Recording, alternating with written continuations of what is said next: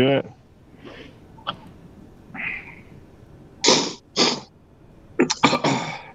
Did you know that if you take a full-grown man's intestines out and stretch them end to end, you'll go to jail? You'll go to jail for sure. For sure. Absolutely. All right, we're live. Gang, gang, what's going on, everybody? You already know what it does. Fuck yeah, I'm looking good, you know. Happy Friday, everybody. Thanks for tuning in. Cheers, fuck it, everybody, if you got them. Oh, cheers, cheers. Cheers. Cheers. Fucking smoke them if you got them. I'm about to roll up a fat blunt. But thanks for tuning in. I'm Styles the Prophet, baby. Yeah, you are. Show. And I'm Jonesy. I'm Bully Zone. This is the 4G Audio Podcast. Tonight we got Bully Zone fucking ganging. Last minute fucking guest. Thanks for coming through, man. Yeah, man. Fuck yeah, man. Gotta be ready for things, man. Things are cool, man. Like, just like anybody else, man. Life's been kind of on pause. Yeah. As for tattoo work, kind of been like slowed right down, but at least that. I've managed to like write and finish a few songs, which is fucking hashtag goals. You know what I mean? So that's an accomplishment in itself. Gaining some weight and just kind of smoking a lot of weed, man. Yeah, that's been my fucking lockdown. Gaining weight on purpose or? No, bro. No, bro. Putting big ass dents in my couch and I've been making puppies, bro. Fucking the dog, man. I saw you guys doing that thing last week, writing the song on live and shit. Yeah, so yo, I've been going live a lot this month just for the fuck of it. Again, because I'm bored and like you know, just trying to keep in contact with a few people and keep in touch with the audience. Yeah. So I've been going live a lot and like promoting the fact that I got nominated for that award. And also, Yardi has been going live midnight just to kind of like keep people company, you know, throughout the fucking tough times. So yeah, we just decided we had like a producer who tapped into the show on Yardi's show, and then we just started kind of like shooting the shit, exchanged information. The producer ended up running me a few beats. There were actually some dope beats, and then I came up with the idea to try to like write a song live with the audience or the viewers, I should say, live on the live. It was a little. It worked out. It was kind of fun. It was a little hectic. I didn't really know how to go about it or what to do. I ended up just kind of playing dice and winning some money and got Yardi to scribble everything down. Nice. But we kind of just like we got people to send in some bars, and then like I kind of look at them and see which ones kind of made sense. We'd screenshot it. He'd scribble them down, and then he's gonna bring me the notepad. When he comes to Ottawa, he should be coming anytime, like in the next week or whatever, because we have some projects to work on. But once he brings that notepad, I'm going to take a peek at it. Plus, he screenshotted a bunch of the conversations and whatnot and the bars. So I'm just going to like try to build a song out of what people submitted, and then I'll release it. And when I release it, I'm going to like everybody who took part and everybody who submitted, I'm going to like put their like IG handle in the bio and shit. And that's pretty much that. Like writing credits. That's cool. Yeah. That's a cool idea. Yeah. Just came out of nowhere, and it's something to do, and it was actually crazy. Like, I had no idea how to go about it. Like, I had a pen and a pad ready. That was about it. I had Nico Poster Boy stop by to like, you know, just to be more live and more fun and have a little dice game on the live, and it was throw some bars our way too. But literally, man, within the first like 10, 15 minutes, once we put the beat on, and we had like the viewers kind of just sending in their bars, like we had enough to write the song in the first like. In the first like little half, like we broke it up into segments. Like I thought people might be a little bit bored, or at the same time maybe like need to hear the beat a little bit. So I started playing dice. But when I came back, we had a little bit like we got up to like 20, 30 viewers or some shit that were like throwing us ideas. And then when we came back, there was maybe like half of that. And then when I asked Yardi like what he had, like he pulled up the notepad and he had like 2 or 3 pages already written down. So I was like, okay, we're good. You know, that's kind of an interesting thing, because I think I've seen like the Kid Leroy Like, he does, like, making songs live and shit, too. And I think I've seen him do something similar, like, where he gets whoever's watching on his live stream to just throw out words and shit. And, like, he'll add them to his verses or, like, give him lines and shit or whatever. I had a... Oh, sorry. I'm just thinking, like, it's kind of interesting, right? Because, like, the whole concept of having someone write your shit for you, like, in hip-hop has been looked down upon for, like, a long time. But then, like... This is different, right? It's still having people write it with you. Right, it's with you. But like they're giving you the ideas, they're giving you like the thoughts, and then like, you're just like working it out or whatever. But yeah, I guess it is a different kind of the same thing. I just find it interesting how one is like seriously looked down upon, and then there's, you know, that other side of it where I think like there's only certain like avenues in the hip hop where that would actually be looked down upon, I feel. Like, if you're in a battle rap kind of scene and you're having somebody else write your rhymes, or if you're, like, claiming to be, like, the hardest lyricist or MC, but you have other people writing your rhymes. But for the most part, man, a lot of people write other people's music. You know what I mean? Like, for sure. Yeah, like, it's common. You look at the credits and the songs, it's not even the guy. Like, he didn't even write the song. So there's a lot of artists that spit songs that are not theirs. It's just part of the business, you know? True. I think generally that happens more in pop music than it does. Well, maybe... It happens a lot in hip-hop, man. Yeah, man, it happens everywhere, man. Like, even, too, there's like, the song, I think it's Baby or something like that from Justin Bieber, was written by Ed Sheeran, and he gave it to Justin Bieber because he felt like it was more Justin Bieber's song. Yo, what was that track? Belly wrote fucking something for Beyonce. Like, I can't remember what the name of the track. Yeah, Belly wrote one of Beyonce's like let's say in the last 5 years, one of her smash hits, he wrote it. Yeah, see, and like I think it is a big thing because like they'll have I remember seeing a thing, it was like I forgot what it was called, but it was one of the segments they have on like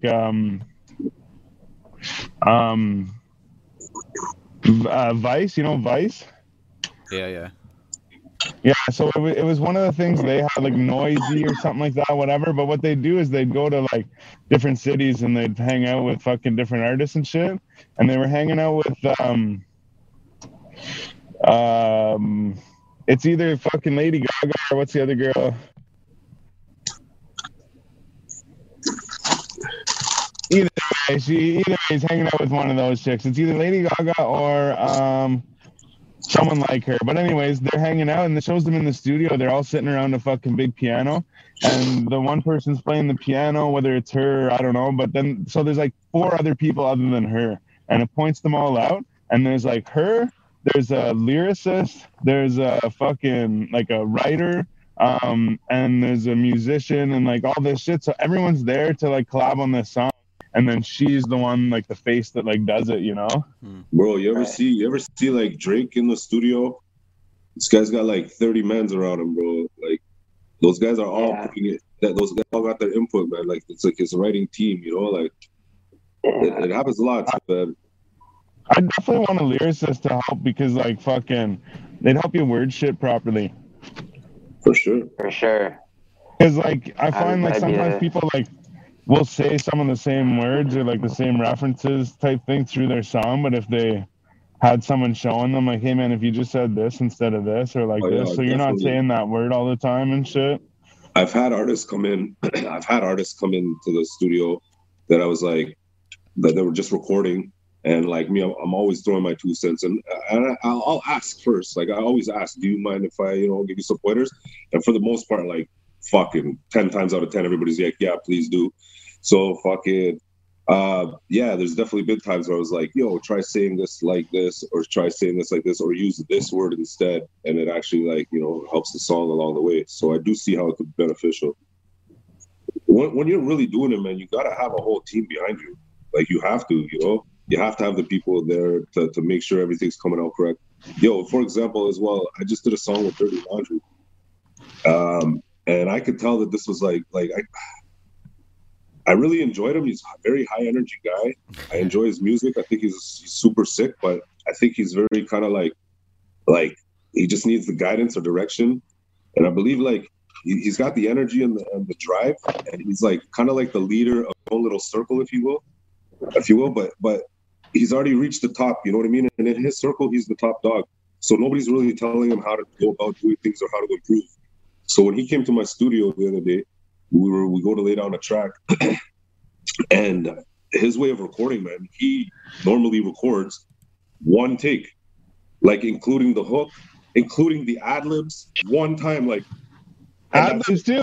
Bro, spitting it in the one take. He's spitting the hook, not stopping, not building the hook, not putting any bulk to it or nothing. Then he continues.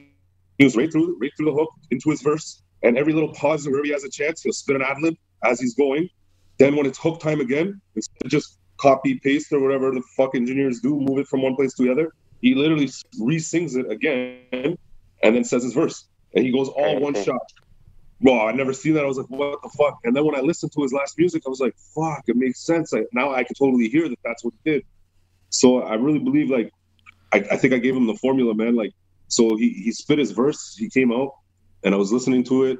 And this is only the second time I meet him. The first time I met him was for the City collab. And we've only maybe talked about 10 times, you know, like total over the last fucking 5 years. I probably spoke very briefly to this guy 10 times, you know.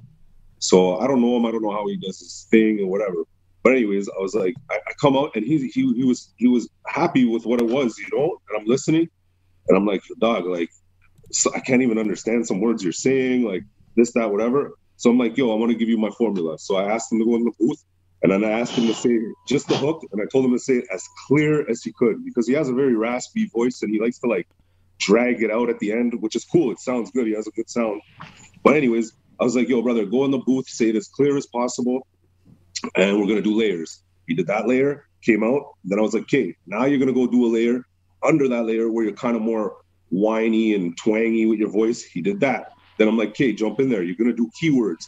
He did that. Then I'm like, go do ad-libs. He did that. Then I'm like, do ad-libs again. When he came out and he heard himself, he was amazed. He's like, whoa, I've never sounded so good, blah, blah, blah. He was amazed. He was amazed. And I was like, bro, that's how you got to do it, you know? And he was just so happy that I taught him something. Yeah. I think that's funny, too, because like, I've, like, dealing with other, like, artists, like, I've dealt with that, too. Like, people coming in and just trying to do, like, their entire thing in one go. And, like...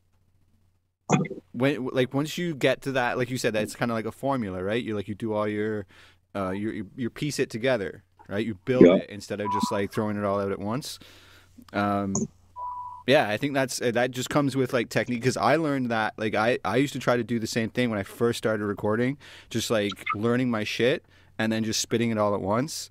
And then I never seen that before. Yeah, and it was only once I went to school, or like even slightly before that, once I'd gotten a little bit more experience, like writing and recording myself, that I'm like, oh, like I gotta layer this shit, and like I started watching other people and how they do it, and like, you know, that just makes sense. You can almost hear it, and like if you listen to like radio ready songs, like you can hear the fact that they've done multiple layers, they've done like harmonies, like you said, they spit like their main verse, and then they've done one at like a lower pitch or a higher pitch or whatever. They've organized it a little bit, and then throw their ad libs and their main rhyme, like their punch words that they really want to emphasize. You know what I mean? Yeah, like you said, it's like a formula. It just comes with experience. The crazy thing though to say is like you, as you said, like you were educated and you learned about it along the way. Me, I always knew what I wanted my music to sound like, but I noticed that like every engineer I was working with, I could never exactly, like, I was making okay music, and now when I listen to my old shit, I'm like, holy fuck, that's garbage. Like, not the lyrics, but the sound quality, you know? Like, I'm like, what the fuck were they thinking? But I didn't know better than either for what to ask for. But I always knew the sound that I wanted to hear without knowing the formula until I just developed my own formula, and now I know my sound, you know what I mean? So I never, like, nobody showed me the formula. Nobody taught me shit. When I went into the booth, I just kind of started doing my thing, and I noticed, okay, I could probably sound a little better next time. And then I realized what my formula was, and now I stick with it. Right. I think that makes a difference, too, when you've got the ability, like, because I have that here, right? Like, I have the ability to just sit in front of, like, I have a studio here, so I've got the mics, I've got the recording equipment, like, I can do everything right here. So, like, with experience, like you do develop your own sound and your own way of doing things instead of relying on someone else to be able to put that together for you. And I think like someone like DL, like I know he has like recording stuff. I don't know if he does it on his own or not. Yeah, usually they do. Yeah, it just seems like with that experience, and if someone, like you said, someone to point you in the right direction, you know, you can hone that. Oh yeah, I'm gonna help them out, man. I'm gonna there's not too many people. Like, everybody's kind of doing their own thing in the city, whatever. And there's a few people that I know kind of really do appreciate my input. So and he's one of them. So I definitely think I'm gonna work a lot with him more in the future, because I do kind of see something there with him, man. He's still in the struggle, you know what I mean? And the audience likes the struggle, you know what I mean? True. They don't give a fuck. Too, man. You know what I mean? If you made it, made it. They're cool with you. Okay, you made it. But they like a fucked up story. You know what I mean? They like to see the struggle. They like to see the fucking growth. And I think he's perfect for it.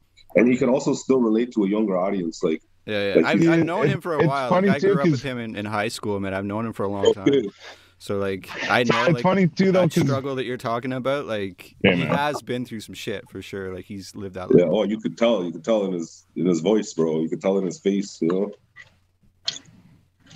I think I could market that guy, man. If he gets smart enough and make the move and want to work with me, I would work with it for sure.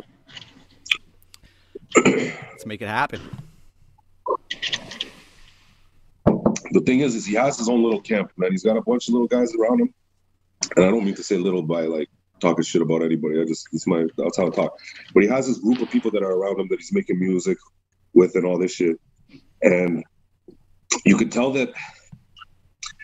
Their wins and losses really affect him, or their work ethic and stuff. Like when he comes and talks, like you said, you know him. I don't know how well you know him, but he's very hard to even keep on track in a conversation. You know what I mean?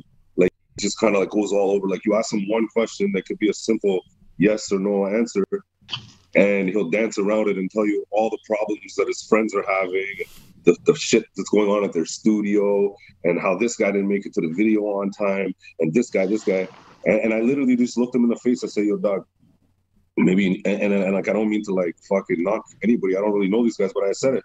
I said, yo, bro, all these, and he'll name them by name, and I don't even know these guys. So I literally told him, I said, yo, bro, everybody you're naming to me, I never heard of them, but I heard of you. So how about you just focus on you, man? And then once you get to that level when you can help these guys, when you're actually really able to help them, try to help them. Right. And if at that point you can't get them there or they're not trying to make that move, then you know that they're not really serious. That's passionate, yeah. So, yeah. Yeah, that's true, man. And the one thing, too, is fucking, we always talk about this, too, is you gotta help other people at the same time, you know what I mean?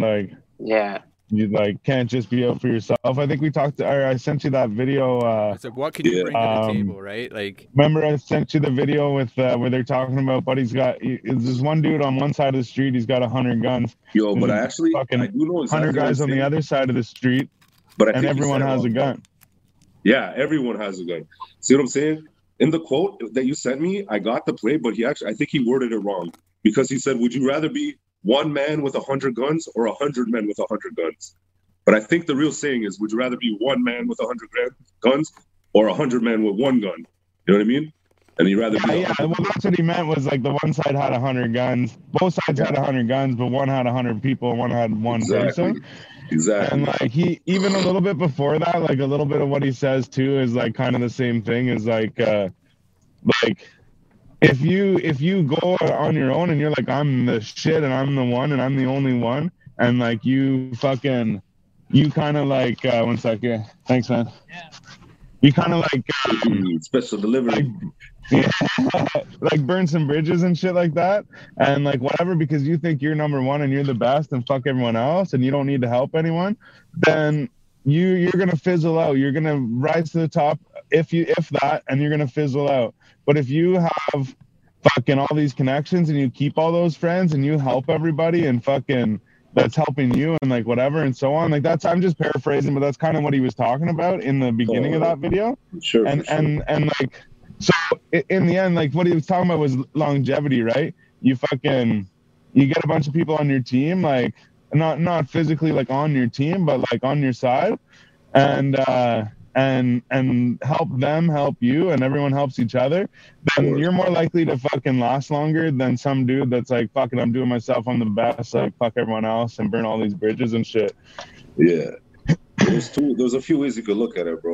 It depends what you want out of it, you know what I mean? If you're trying to make a stink or make a make a mark, you know, you could come out being that rude asshole that just thinks he's the best and start taking shots at everybody else. And you might get your little clout, your fame, but again, it won't be longevity, you know. But it depends. Like, what are you in it for, man? Are you in it for do you want that quick buck, or you want it for longevity? It really depends. And then if you really start to break it down into a business idea of it, are you in it for the business, or are you in it for the fame? And me, I'm more of a businessman, so I like working with other people. I like building other people. I like building a project. Like, I like this part of it. So the more people I work with, the more my name gets spread out too, whether it be from the actual music I make or just the impact on the music scene that I make, you know? So I'm trying to make an impact on the scene, like, for a long time, you know? Yeah, for sure. No doubt. You want those billions, not those millions. Yeah. Cause yo, I'm getting old too, you know what I mean? So I only got a few years left of this shit in me too, you know? I'm not gonna be a fucking 55-year-old rapper, you know? Come on now. Bro, I'm touching 40, bro. I started rapping in my mid-30s, you know? Like, yeah. Like, oh, Dr. Dre is. What's that? Look at Dr. Dre. Look at but yeah, MF. Of course. But these guys are really doing it, you know what I mean? I'm not making a living off of that, you know? Well, that's it. I'm not making a living like they are, you know what I mean? Not the same. No, yeah, man. Yeah, well, that's why I changed it up too, right? Like, I know I wasn't going to make big bank off of rap music, but I could definitely make big bank off of fucking running a label and fucking with other artists and making sure that they have everything they need to get where they want to go. Promotion and networking. Yeah, for sure. You might, like, exactly. It's like, you know, you don't make the name for yourself, but by building your own brand, you help give someone else a name, and that just helps boost your name, and then you could probably help someone else, and then it's just word of mouth at that point. Yeah, man. It's gonna be a long run, you know what I mean? Damn right. Hey, man, Faces Magazine this year, it's a good step forward. Yeah, man. I just want to say too, congratulations, man. Like, even just being nominated is a fucking thing, you know? Yeah, absolutely. Yeah, that's cool, man. I don't even know who nominated me yet, still. So, but that's fucking cool, man. Yeah, and I didn't even know about it, man, which is weird. Like, they should have sent me some fucking email or something. Yeah, Rick.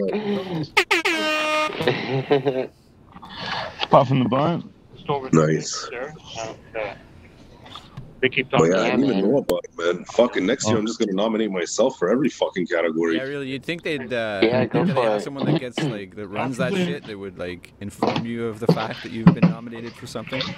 So somebody sent me a DM, but it was about a week later, and just asking for my email address, and then that's when I started looking into it, but. It was literally maybe 2 or 3 days after, a buddy of mine was I just had some friend was just like, hey man, I've been voting for you. And I'm like, cool, where, what?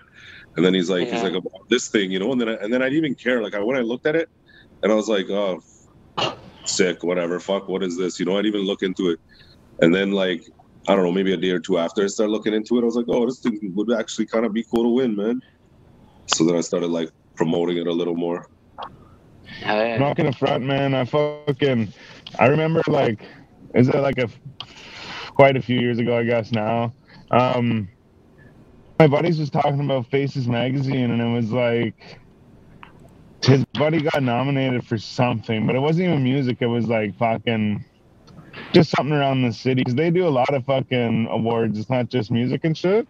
Oh yeah. And I'm like, what the fuck's Faces Magazine? He's like, oh, it's from around here and shit. I'm like, oh, cool, man. So then after we had started the podcast, I'm like, you know what, man? I'm like, fuck. I'm like, maybe we fucking end up in Faces Magazine, because podcasts are a thing now. So maybe there'll be a podcast of the year and shit. So I'm like, yeah, let's try and get in Faces Magazine, you know?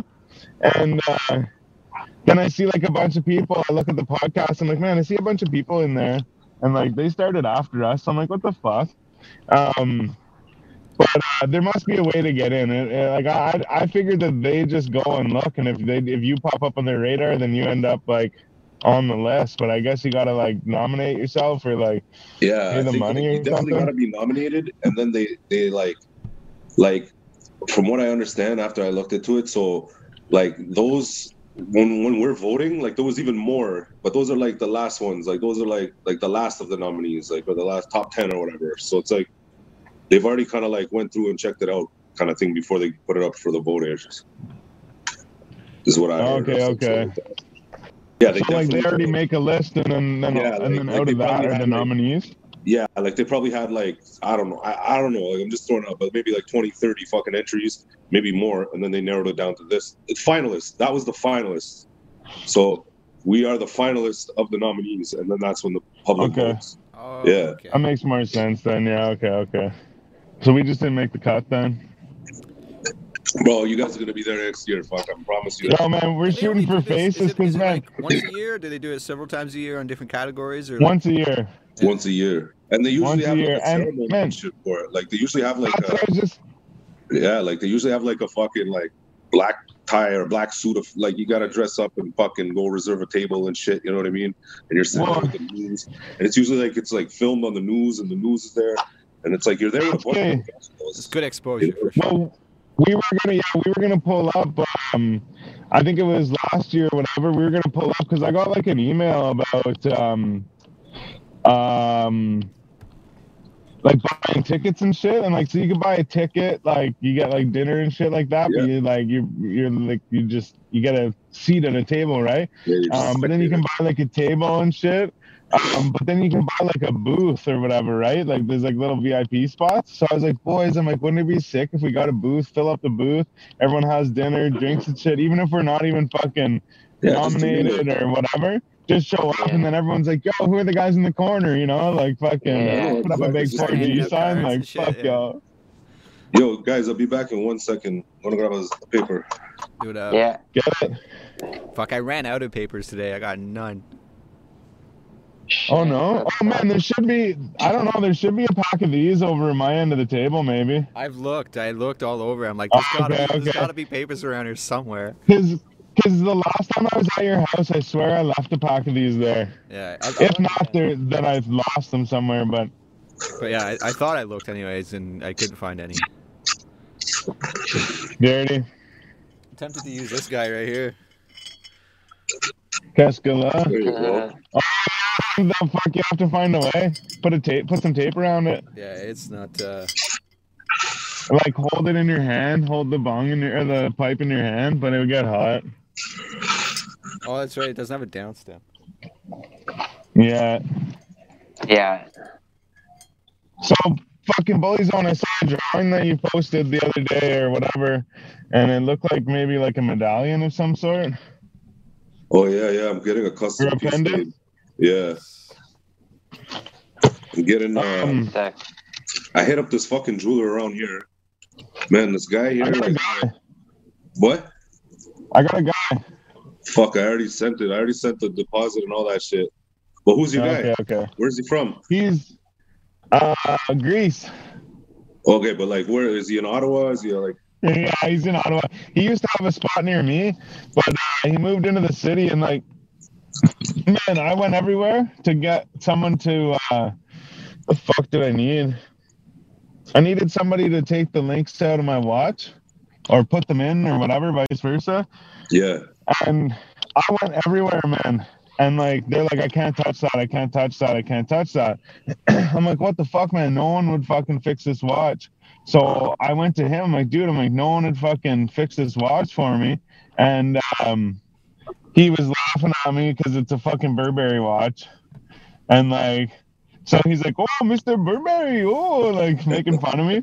But so he's like, I'll fix it for you. But anyways, yeah, so no one would fix it. But, okay, so listen to this, man. Whenever he first moved to here, everyone, like, knew who he was and shit, right? Like apparently he was, like, a big jeweler in Canada. And they had Fabergé eggs. These, I don't know who had them, but somebody in Canada had them. And they were worth like millions of dollars or something, or maybe not millions, but a lot of money anyways. And the only person that they would trust to fix them was him. But either way, so he's good. He has like mines and shit, man.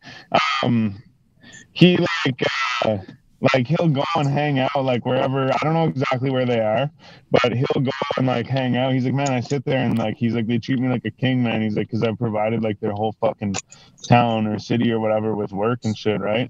He's like, so they treat me like a king there, you know. But he goes and he like mines gold and shit, man. Yo, I need a guy, because like everybody uses this one guy in town. And like, I don't know what it is about me, man, but like, this is like the third time I try to do any type of work with him, and he just treats me like a fucking goof, man. Like, I don't know how else to say it. Like, he just like the first time I went to him, I just needed a bezel, man. I needed like just literally a bezel to go around a gold coin that I wanted to have on my chain. And like with my knowledge of whatever, I'm not a jeweler, but I used to sell jewelry, so I know the value of gold and all that shit, and especially at the time. And like, I know the work that goes into it.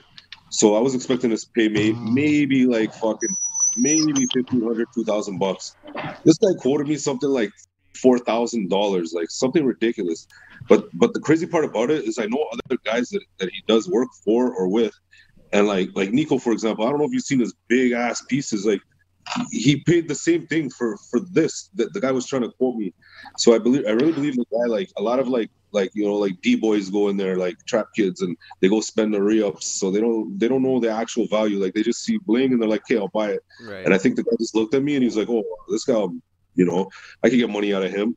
And like, so I didn't do the business that time. And then maybe the following or around the same year when I didn't do that Christmas, he had advertised that he had like this fucking angel wing or something that I wanted to buy. And I remember it being like a crazy fucking like snowstorm that day. And I messaged him and I'm like, do you still have that thing there? And he's like, yeah, it's here. Sure enough, I drive through the snowstorm and all this shit, and he didn't even have it. The girl tells me it was sold last week. Then he's trying to like sell me some other garbage stuff. And then like, it just never happened. And then the other day I hit him up. I'm like, hey man, I'd like to make a pendant. Like, I hit him up on IG and he replies to me, sure. What the fuck do you mean sure, man? Like, what do you mean sure, you know? So then I just hit up Dow Jones. So it's like, I'm actually getting my piece done by the Canadian Diamond Boys. Nice. Oh, nice. Okay. Yeah. No, man, that's like such poor like customer service and shit. Like when people like that. I hate that, man, because I work with the public and I come from a fucking like, you know, a little more rugged background than most. Like, this guy, he looks like he's like grew up wearing fucking button ups tucked in all day. Like, he probably had dinner rules and shit. You know what I mean? Like why are you talking to me like that, bro? You know what I mean? Like, fucking trying to spend money here. I'm trying to get a service, and you just see every time, man. So I was like, fuck it. I'm literally like, I'm never gonna hit this guy up again. And spend your money. And it's unfortunate. Yeah. Yeah, and it's unfortunate because I've seen him do nice work for other people. And the people tell me the price, I'm like, what the fuck? I'm like, why was this guy charging me 2 times more than he's trying to charge you? Unless they're lying to you about what they paid for it. Well, it's my homie, man. But see, and that's the thing, man, is I'm always really kind of sketchy with the fucking, with like jewelry and shit, because like it's so easy for someone to just fucking, because I don't fucking know anything about it. Like, I don't have any knowledge. You give me some shit, it fucking could be plated, it could be fucking whatever, man. I mean, I can tell some gold, but you know, like, I don't know this shit, right? So my point is I trust this guy because he's like my like a friend of mine. It's her stepdad, and like, he's always like really like, he's always really nice and shit, and like fucking, even like, man, I fucking met him like once, and then the next time I saw him, he's like, hey, how's it going? Like, what's up? Yeah, fucking but yeah, so I trust him though, like to not do me wrong, and like I said, he seems like he's pretty good at what he does. Like, he could actually make it. It's not like he just sells the jewelry, he's like making all this shit. Yeah, well, that's cool. Yo, I would actually check him out because I actually want to do some like little like medallions for the label, and even like possibly even give them out to whoever I work with on the label if we work on. Yeah, man. I was actually looking to get a 4G audio one. Man, I'd love to get a 4G pendant. That'd be dope. One thing I would suggest, man, is just like be careful with like diamonds. You know, like diamonds nowadays, like they can make so many lab diamonds that test as real. So like, you literally like, there's almost no point in getting diamonds or buying. Yeah, I just want cubes. What do you mean? Cubic zirconians, fuck it. But yo, bro, you could buy lab diamonds for fucking the same price as Cubans these days, bro, you know? And then when you test it tests real. Oh, that's yeah? Well, yeah, bro. Okay. Like, when I was doing the grills, so like, say like at the time, so this is maybe 2 years ago, I don't know, the price probably did go up. But at the time, like a 0.1 diamond, like a VVS, like an actual lab, mined diamond, like a 0.1 was like $27 to $30, like each one. But a lab diamond, a lab diamond that looks exactly the fucking same, that you could put the fucking diamond tester to, and it'll still prove diamond, was $5. You know what I mean? Like, big difference, man. That's why when I now, like, when jewelers are like, yo, you want me to ice that out for you or this, that? I'm like, no, I don't want none of your diamonds, man. Because I think those lab diamonds are like too perfect, though, too, right? Like, I think a lot of people look for that, like when they're cubic zirconians are too perfect. Is that what that is? Yeah. Yeah. So back in the day, in the 80s, they started selling these cubic zirconians. That's right. And the thing was people would look at them and be like, fuck, they're so perfect. They're like VVS ones, you know. And they'd think that they were like perfect clarity and shit, and like the old man from the, you know, the Pawn Stars or whatever. Yeah, I've been watching that recently. Yeah, me too. Yeah, the old man fucking bought he bought $80,000 worth of fucking cubic zirconians and didn't know it because it was the 80s and they just came out, and he was like, look at how clear these are, I'll take all of them, you know. Yeah. And so he fucking got raped pretty bad on that deal. Got wrecked. Yeah, so they say that it's they're clearer, and they say that's how you tell, as you look at it, and if it's too perfect, it's a cube. If it's too good to be true, it probably is. Fuck, I still haven't ordered my ashtray, man. I want a fucking ashtray like that. I'm not gonna get the same one though. Yeah. What's that? There's a cool elephant one. Oh shit! All the ashtrays. Cool elephant one, yeah. That's dope. That's that's the FIFA trophy, right? Oh, is that? Oh, okay. I thought that it looks like the FIFA World Cup, like when they. Yeah, possibly. Yeah, it kind of does. Yeah. That's just what it reminds me of, anyways. It's like a little more of like a thing, but yeah, definitely like a Gold Globe. So what's up, man? How you guys been holding up, lad? Oh, pretty good. Man. I've been working a lot. Surviving. I've been doing the same as you, just getting fat. I put on like fucking 20 pounds in the last, like, since I've been off work. Real shit, bro. I'm drinking a lot of water, man. Look at that. Water gig. Wilding with the gallons. I fucking went and bought this gallon jug. Came right to my house. Fucking drink out of it all the time. It's awesome. That's sick. But yeah, no, water's good for you. And it's even got a fucking thing on the side. I don't know if you can really see it, but it's like the milliliters. Yeah. And it's like the time. So by 9 a.m. you should be here. Holy fuck. You know what I mean? Like. Oh, yeah. Yeah. That's cool. All the way to 9 p.m. But I mean, I don't know what you do after that. What do you drink after that? You refill it. You drink for the next day. Like way too much water per day. Well, if you're 8 liters, it's probably more for like someone who's like working out. I usually drink one of those will last me 2 days. But man, I used to drink like the one time, man, I lost like fucking 80 pounds. I lost 40 pounds in 8 weeks, and like all I was doing, man, was fucking just like drinking water, man. And like I had a gallon container and I would fill it with ice and water, and some days, man, by the end of the day I would like refill it again and drink it, like. But again, it was the middle of the summer, I was like sweating and shit and whatever. But yeah, man, I would drink sometimes 2 gallons a day, fucking, but always like a gallon a day. And I think that's what helped me lose some weight too, man, because I wasn't doing anything. I was like, I think I was working at the time, but like water weight, you're just holding all the weight in water. I was like, I was stressed out too, fucking. I had like a bunch of shit going in life, and I was super stressed out.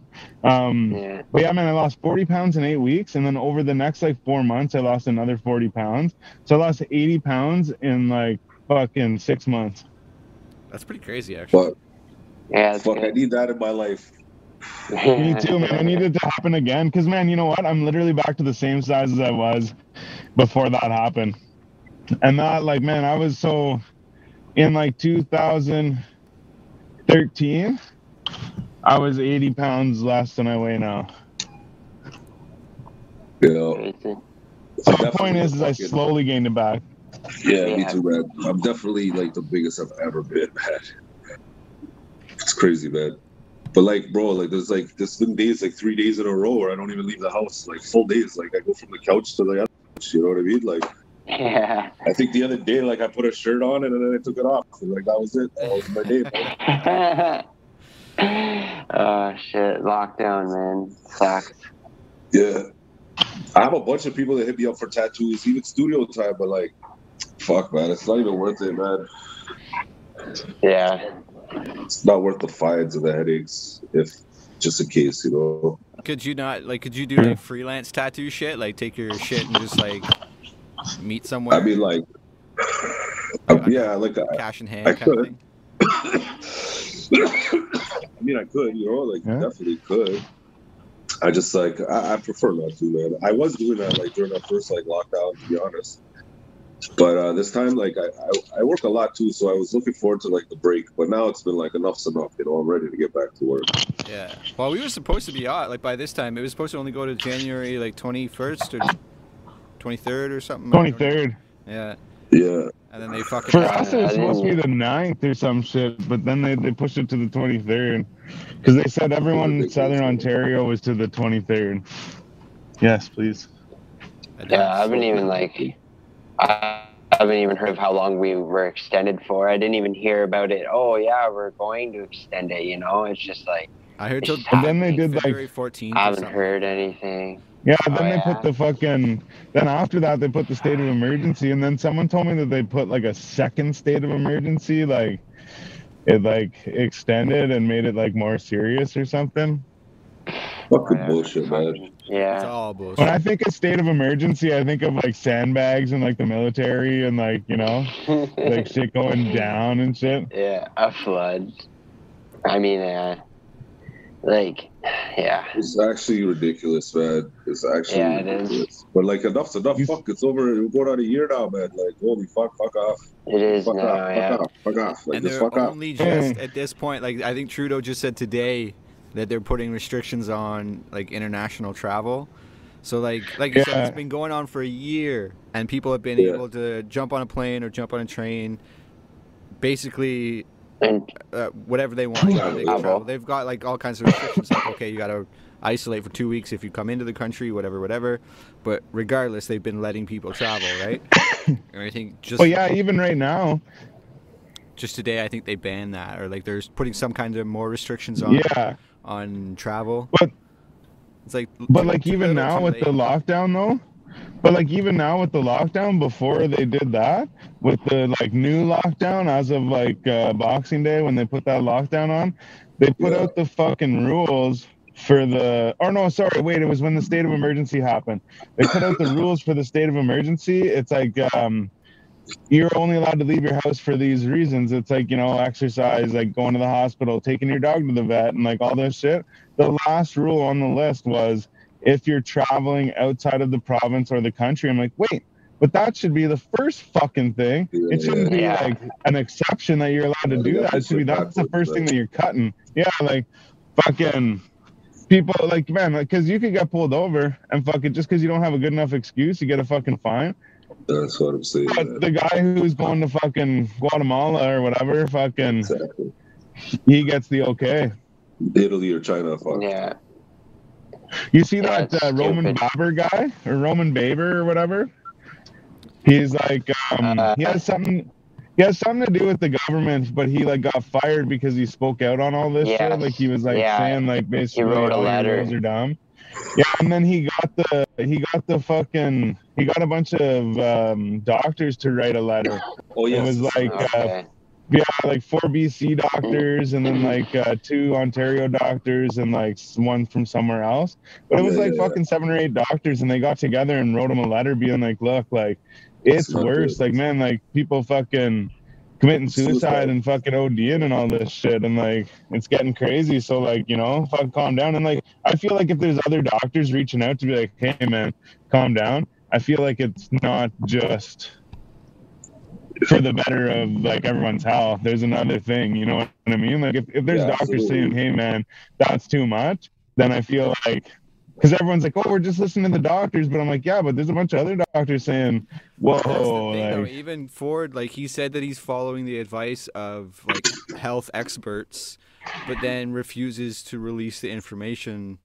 Exactly. Which health experts he's getting the information from. Exactly. So, like, how the fuck do we know who he's getting his information from? Plus, we've got video evidence of, like, these health experts sitting at a desk being like, oh, I just say whatever they tell me to say. Exactly. I don't know why I bring this to work. I just say whatever they tell me to. It's like, who the what? How we can't trust these people anymore. It's been like, there's been years and years, like historical precedents of governments lying to the people to achieve nefarious bullshit, and there's just evidence upon evidence upon evidence that this thing isn't as deadly as what they're saying it is, and they're getting sweeping new powers and printing out trillions of dollars of money for stimulus things. Man, like, it's just, I was even thinking of this. It's gotten to the point of stupidity at this point. Yo, bro, I was even thinking of this. Sorry, go ahead. Well, I was thinking of this the other day about how like fucking. I said on the last podcast that the two things that you can die from the withdrawal of the government sells legally is fucking opiates and fucking alcohol. And so I was thinking upon that idea, and I'm like, man, you know what? I'm like, so the doctors are like, okay, yeah. So everyone's like, my doctor told me to take this OxyContin, right? So I trust my doctor, but I don't know about in Canada, but I know in the States, the doctors make money off of the fucking, they get kickbacks from the prescriptions they put out, right? So, and then the other thing is that they're always updating medical shit, right? Because there's new discoveries and stuff.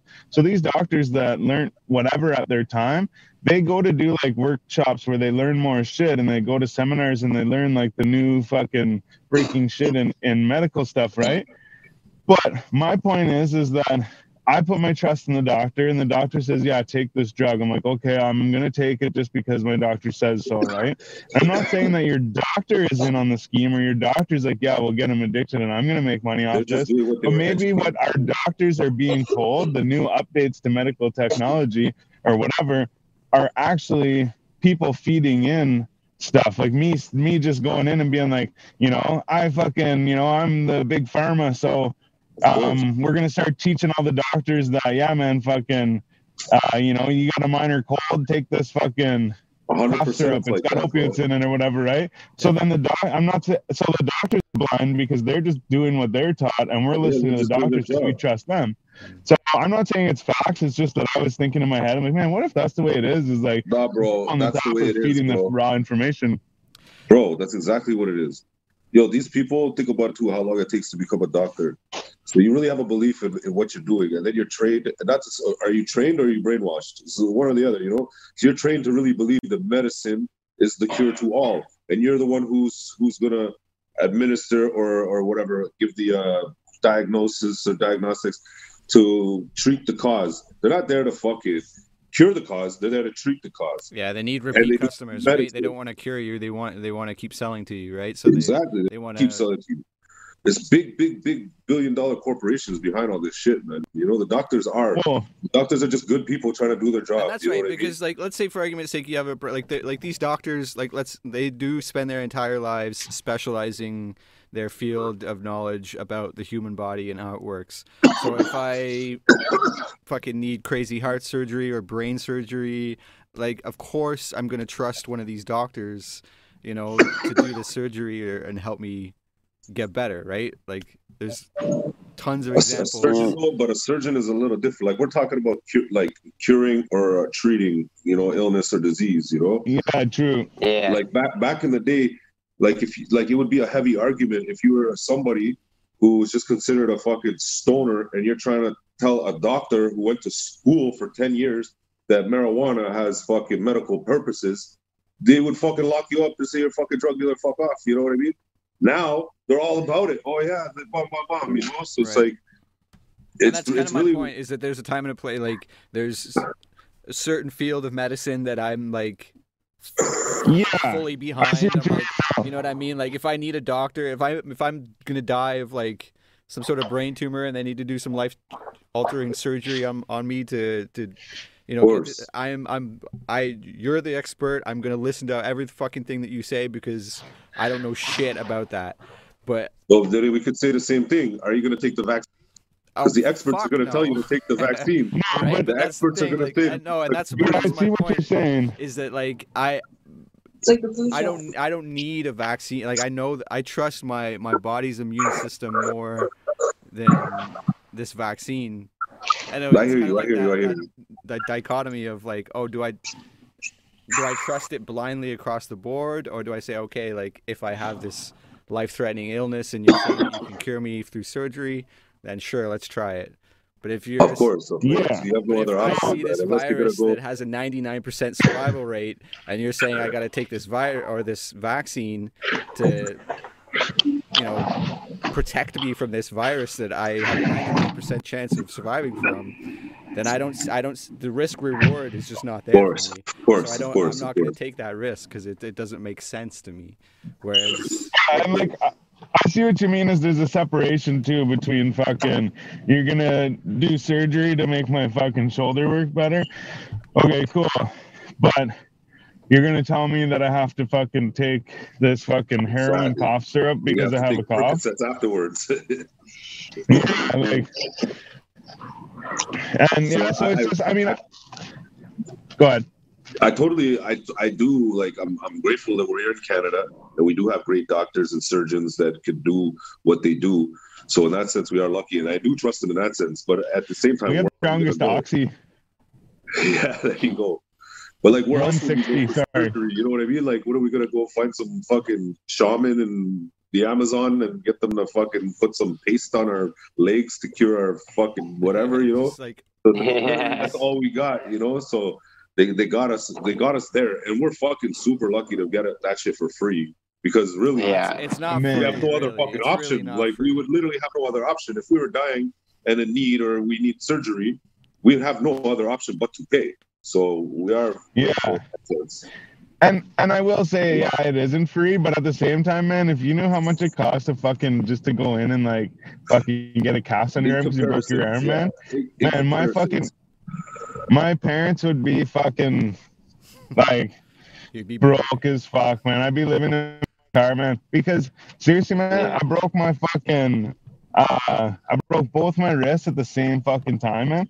I fucking broke my leg, but not only did I break my leg, man, I had to go back to the doctor for like the next 3 years, like every fucking couple months to get them to like look at it and make sure everything was going good. So like. Man, yeah, that would cost like so much, man. Even just to have a baby, man. I saw it the other day, man. It's like it can be upwards of like 20, 30 grand, man, to fucking go in and stay like 2 nights and have a baby quick. Yeah. That's what I'm saying. Which is why you better. So most people in the States, like that's in the States, right? Like most people actually do have insurance through their jobs or whatever, so it doesn't directly cost them that money. They still have to pay. No, true. You know what I mean? It's only if you're, you know, if you have a shitty job or you don't have any job that, you know. Yeah, but yeah, there's more poverty though in the States. Absolutely. There's more like the balance is there's more poor than rich. And there's more youth getting pregnant at the same time, right? And they don't have like awesome jobs with crazy insurance that can cover that shit, you know. So that sets them up into a life of debt. Like if you have a kid at fucking 19, 16, 8, whatever years old. And you got to pay $20,000, $30,000 for a hospital, you know, bill afterwards, and then you're fucked. Like, what do you do?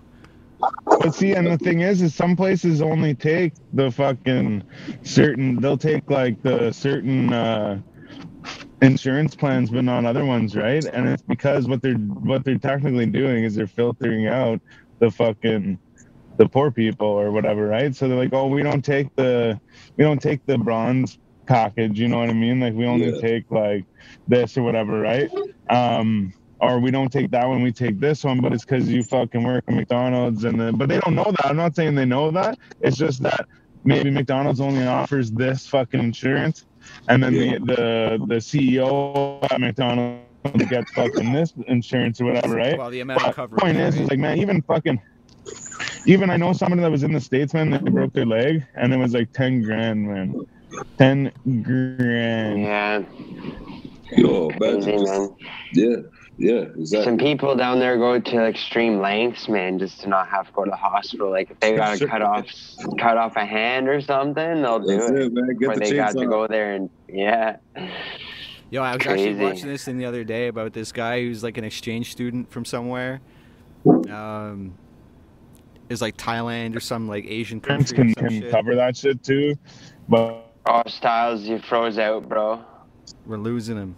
So anyway, I thought he was frozen there. Yeah. I'm just gonna continue my story. So anyways, like I'm watching this thing. And it's like this exchange student, like, and he works on a farm.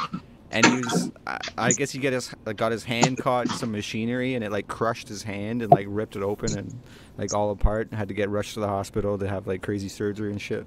But yeah, obviously like he's an exchange student and doesn't have any sort of like coverage or anything like that. So it's like, yeah, what did he do? Like, I don't know if that ruined his life or what, but like he was probably fucked after that. You start thinking other things to do with that nub. So sorry. Real shit, man. You start thinking all that shit real quick, man.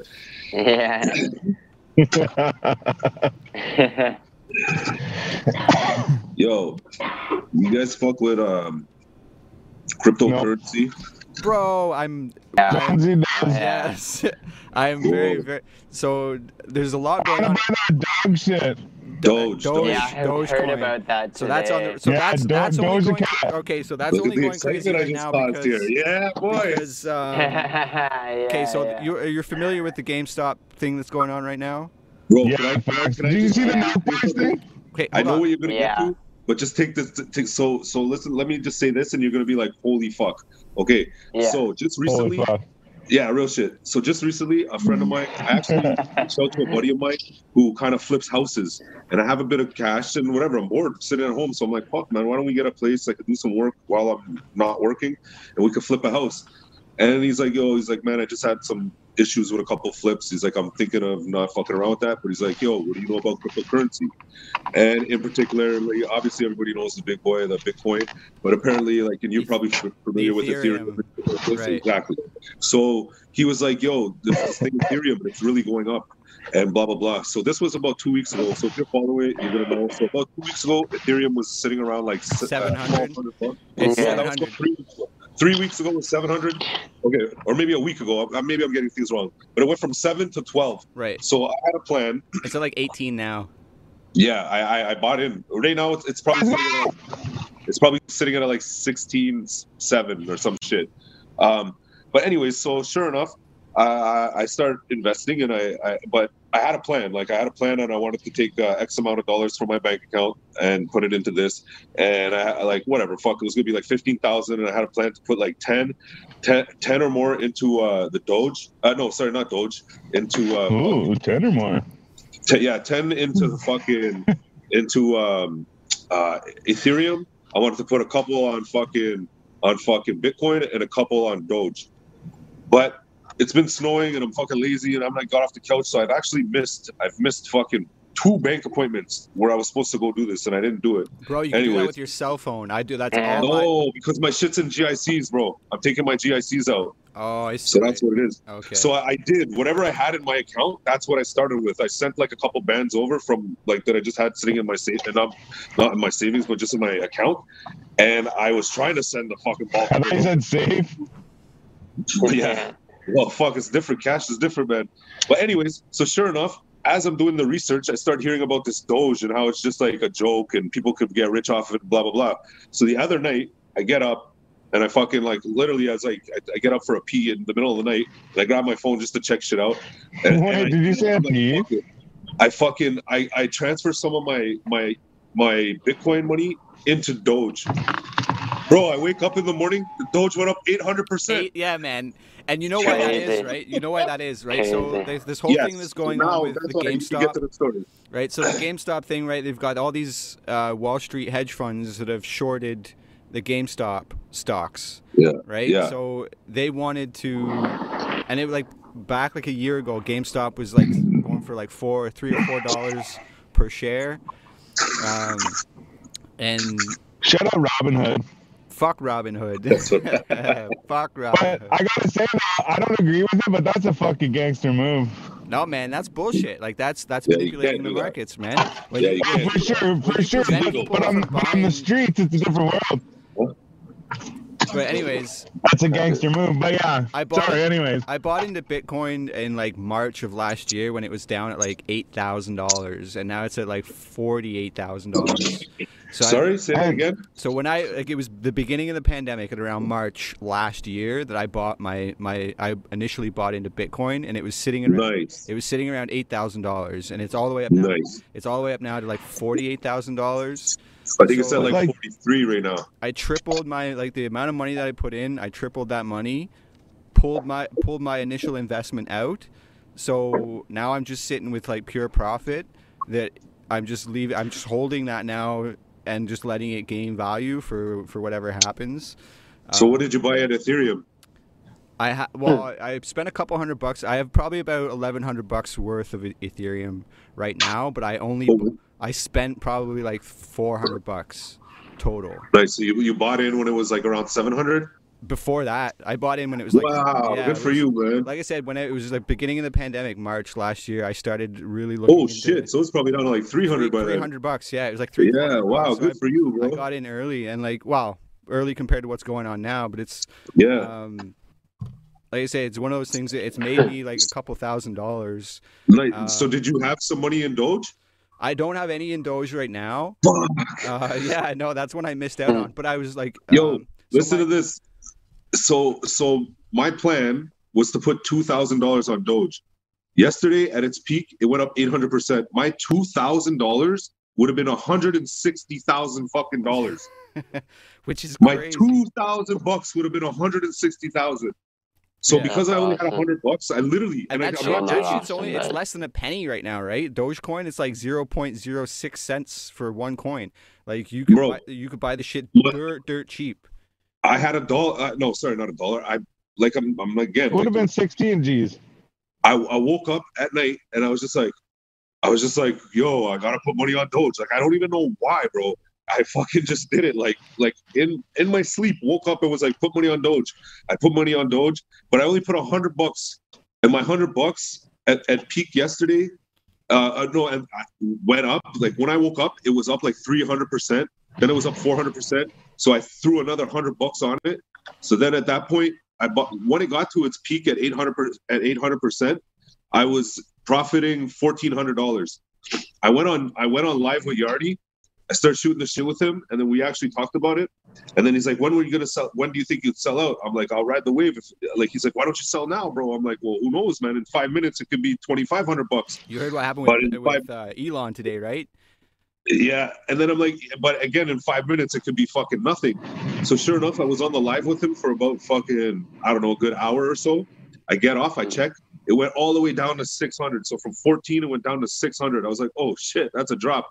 So I fucking stayed up a little bit for like an hour. I watched it go up and down, and then when it got to about 7, I cashed out. So I made about $600. Nice, and that's what you got to do. Like, that's my first ever trade. All you need to do is wait for if you kept that $600 profit and like waited for the next dip, buy back in and wait to wait for it to go back up.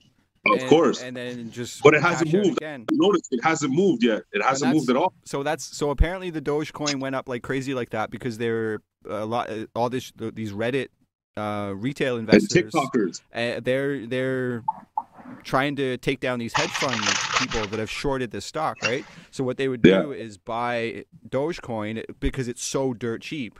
And then that pushed the price up so much, they all cash out, which is probably why it dipped again. And then they make a bunch of profit, and then they take that profit and buy the GameStop. Ethereum. Or no, they buy it's the GameStop, man. Like that's what they're trying to bankrupt these hedge funds that have shorted the GameStop. It's like AMC, Bed Bath and Beyond. There's like a bunch of other like Telus. No, not Telus. What is it? It's Nokia. Yeah. So these have all been shorted like crazy, and the people are trying to like be like, yo, everyone push these stocks up, because it will force these hedge funds to buy these stocks back at way higher prices than what they wanted it to. Can I ask a question? Do you use a cold wallet or do you use just like an online wallet? I use an online wallet. I have just an app, like trading app, 2 trading apps. I have Wealthsimple, which allows me to buy like your average stocks on the TSX or Nasdaq or whatever, like Apple, Tesla, whatever. Yeah. And then I have an app called Bitbuy, which is strictly cryptocurrency. Apple's big right now. Is there a lot of fees in the Bitbuy? It's like, it depends. Like, there is fees for sure. And trading, right? Yeah. So okay. For every $100 that Wealthsimple free? Wealthsimple is free, yeah. But is Wealthsimple crypto? It's both, actually. You can set up like TRSAs or TFSAs, like tax-free savings accounts, RRSPs, just regular trading, and then crypto as well. But they only deal in Bitcoin and Ethereum. They don't let you buy any of the altcoins, like Litecoin or Dogecoin or anything like that. It's strictly Ethereum and Bitcoin. So I wanted to get onto. So the other BitBuy one, there's Bitcoin, Ethereum, Litecoin, XRP, EOS. And there's some others, but they don't. I can't get Dogecoin on there either, or Dogecoin or whatever the fuck it is. I use Exodus. Oh, okay, I'll check that one out. Yeah. It's supposedly like more user friendly for Canadians and whatnot, but there's lots of fucking fees I've noticed, even within trades. When I was doing my trades yesterday, just from like my Bitcoin to my fucking to the Doge, like just it was or vice versa. Like every trade, it seemed like it was taking like $10 or more. That's fucking adds up over time. It does add up for sure. A lot. Like I say, for every $100 that I put into the BitBuy, it would take $1.26 or something like that. So it's like 1.2% or something that it would take from you, and that's on the initial like deposit. And then if you want to withdraw your cash, it does a 5% fee. Oh, fuck it. Right. So like whatever profit you make, you got to calculate in your 5% fee that you might lose. So if you're gonna, make an app. If you're gonna cash out, calculate in those fees before you do that. But yo, it's crazy, this whole crypto world, bro. I just got into it, man. And what the fuck? Holy shit! It's taking over, man. I'm telling you, it's the future. It's a train to be on. I've been telling people since I started in March. Like I've been telling people, fucking buy crypto. I even told my mom. I wish I was talking to you about this then. I knew about it then, because the way that I go at things, I would have went hard then, and I'd be a fucking rich now, man. Bro, I sit here and watch like there's like YouTube, like they do live. So me too. Like, I watch Bitcoin. So like they do the charts, and you can get the minutes, like the minute or 4 hours or 1 hour, and they're like going through all the trending lines and. Yeah, man, that's what I've been doing here. That's what I've been doing in lockdown. Literally learning about this shit. Fucking right. Me too, man. That's exactly it. That's what I've been spending all my time doing, like learning how to. And bro, just on a fucking whim, because of like just the shenanigans, if you will, I've heard of Dogecoin and how it could work. I fucking randomly fucking just was like, hey, I'm gonna throw $100 on this, and I had the game plan to throw 2,000. Man, imagine, bro, I had the two bands on that. The bitch went. I would have been up 160 racks. That would have been nuts. For 2K. That's the thing. Yo, I just get it, man. Everybody, it's like a lottery. Like I don't have the time. Huh? You gotta make the time. Go ahead. Yo, it's that one though. I don't have the time to learn all that shit. Bro, it's simple. You know about money? It's money, bro. What do you mean? You already know about money. You just know about paper money. Like you already know about money. Yo, and like, that's the thing. Like the paper money right now that we use. Like our monetary system right now is already digital. You already have a digital currency. Exactly. You're already doing crypto. Like you just don't know it. Exactly. Every time you fucking boop your phone or your credit card, it's all digital, right? Your money's digital already. And when you go to the bank and you put your deposit, that goes in, and these boomers got to change their mindset and be like, oh, okay, like we need decentralized money, and that's what the bonus is of crypto. Nobody owns it. The bank can't stop a transaction. If I want to send some money to Bully for a tattoo or for whatever, I just fucking ship that. Nobody has to know, man. Yeah, it's like I scan his fucking QR code on his crypto wallet, boom, send him some money, and the bank doesn't get their fees. They don't charge. It's just peer-to-peer money trading. And what Ethereum does, Ethereum allows it to allows contracts within these deals, so that it ensures that whatever is said gets done. Ethereum could like they also say that this blockchain or whatever, or this technology, Ethereum, like could make like voting accurate 100%. Like there's no way you could fail with it because it's on the blockchain, right? The blockchain technology, it's a ledger that holds all the transactions, all the thousands and whatever computers that are going on around the world. Every single one logs that information, confirms that information, and it's all transparent. But like, yeah, you could see it. So, it's all encrypted, right? Like, so if I send it to your wallet, it's not going to say, you know, Bully Zone or your government name with all your fucking information. It's an encrypted. It's code, yeah. You know, bit wallet. So it's all transparent. I can see where that money went or where it's coming from, but I don't know who it's going to or what it's being used for. Yo, another thing too with Bitcoin and Ethereum, there's not an unlimited supply of these fucking things. So there's no inflation, which is the key part of like our fiat currency right now. It's all fucking on a whim. The Fed right now is printing off like $1.9 trillion. And devalue the American currency like you wouldn't believe. So expect 100%. And watch it's going to keep going up, man. The Bitcoin, the comparison to our but all markets. Our shit's going to go up too, man. Our food is going to go up. Our rent is going to go up. Big time. Starting, man. Everything's going to be going up, man. Yeah. Buy some crypto and buy some gold and silver. There you go. Smart man. I actually been buying gold and silver too, man. And then I just got turned on to this fucking crypto shit. Like silver's at like neutral. Silver's cheap right now. Silver's at like 69 cents. It's cheap. And yeah, like 69 cents a gram, so man. I will say actually if you're gonna invest in anything, I would really, really recommend silver because that's also another, just along with GameStop and the other shorted. Something they're about to pump, yeah. It's shorted. Did you know? It's a hugely shorted market. So if you pump that price up, if you buy into it, you're like this Reddit army that's going after GameStop right now is going to turn their sights to silver pretty soon, and that's my prediction. You know what? Here first on 4G. Back in the day, the 14th century or the 15th century, maybe. I don't know. I might even made that up. But back in the day, it was like old, like in the what do you call it? Like the Chinese empire and shit like that. Like silver was considered more of a precious metal than gold, and if you had silver like jewelry and shit, it showed that you had like clearly you had fucking money, but whereas now like gold and platinum are like more than fucking silver. But like the funny thing is where I learned that is fucking again pawn stairs. They had a thing. It's like a big long like metal fingernail that goes on your finger, and it had like these dangly things hanging off of it, right? But it had like all nice like I don't know what the fuck like tortoise or whatever like that like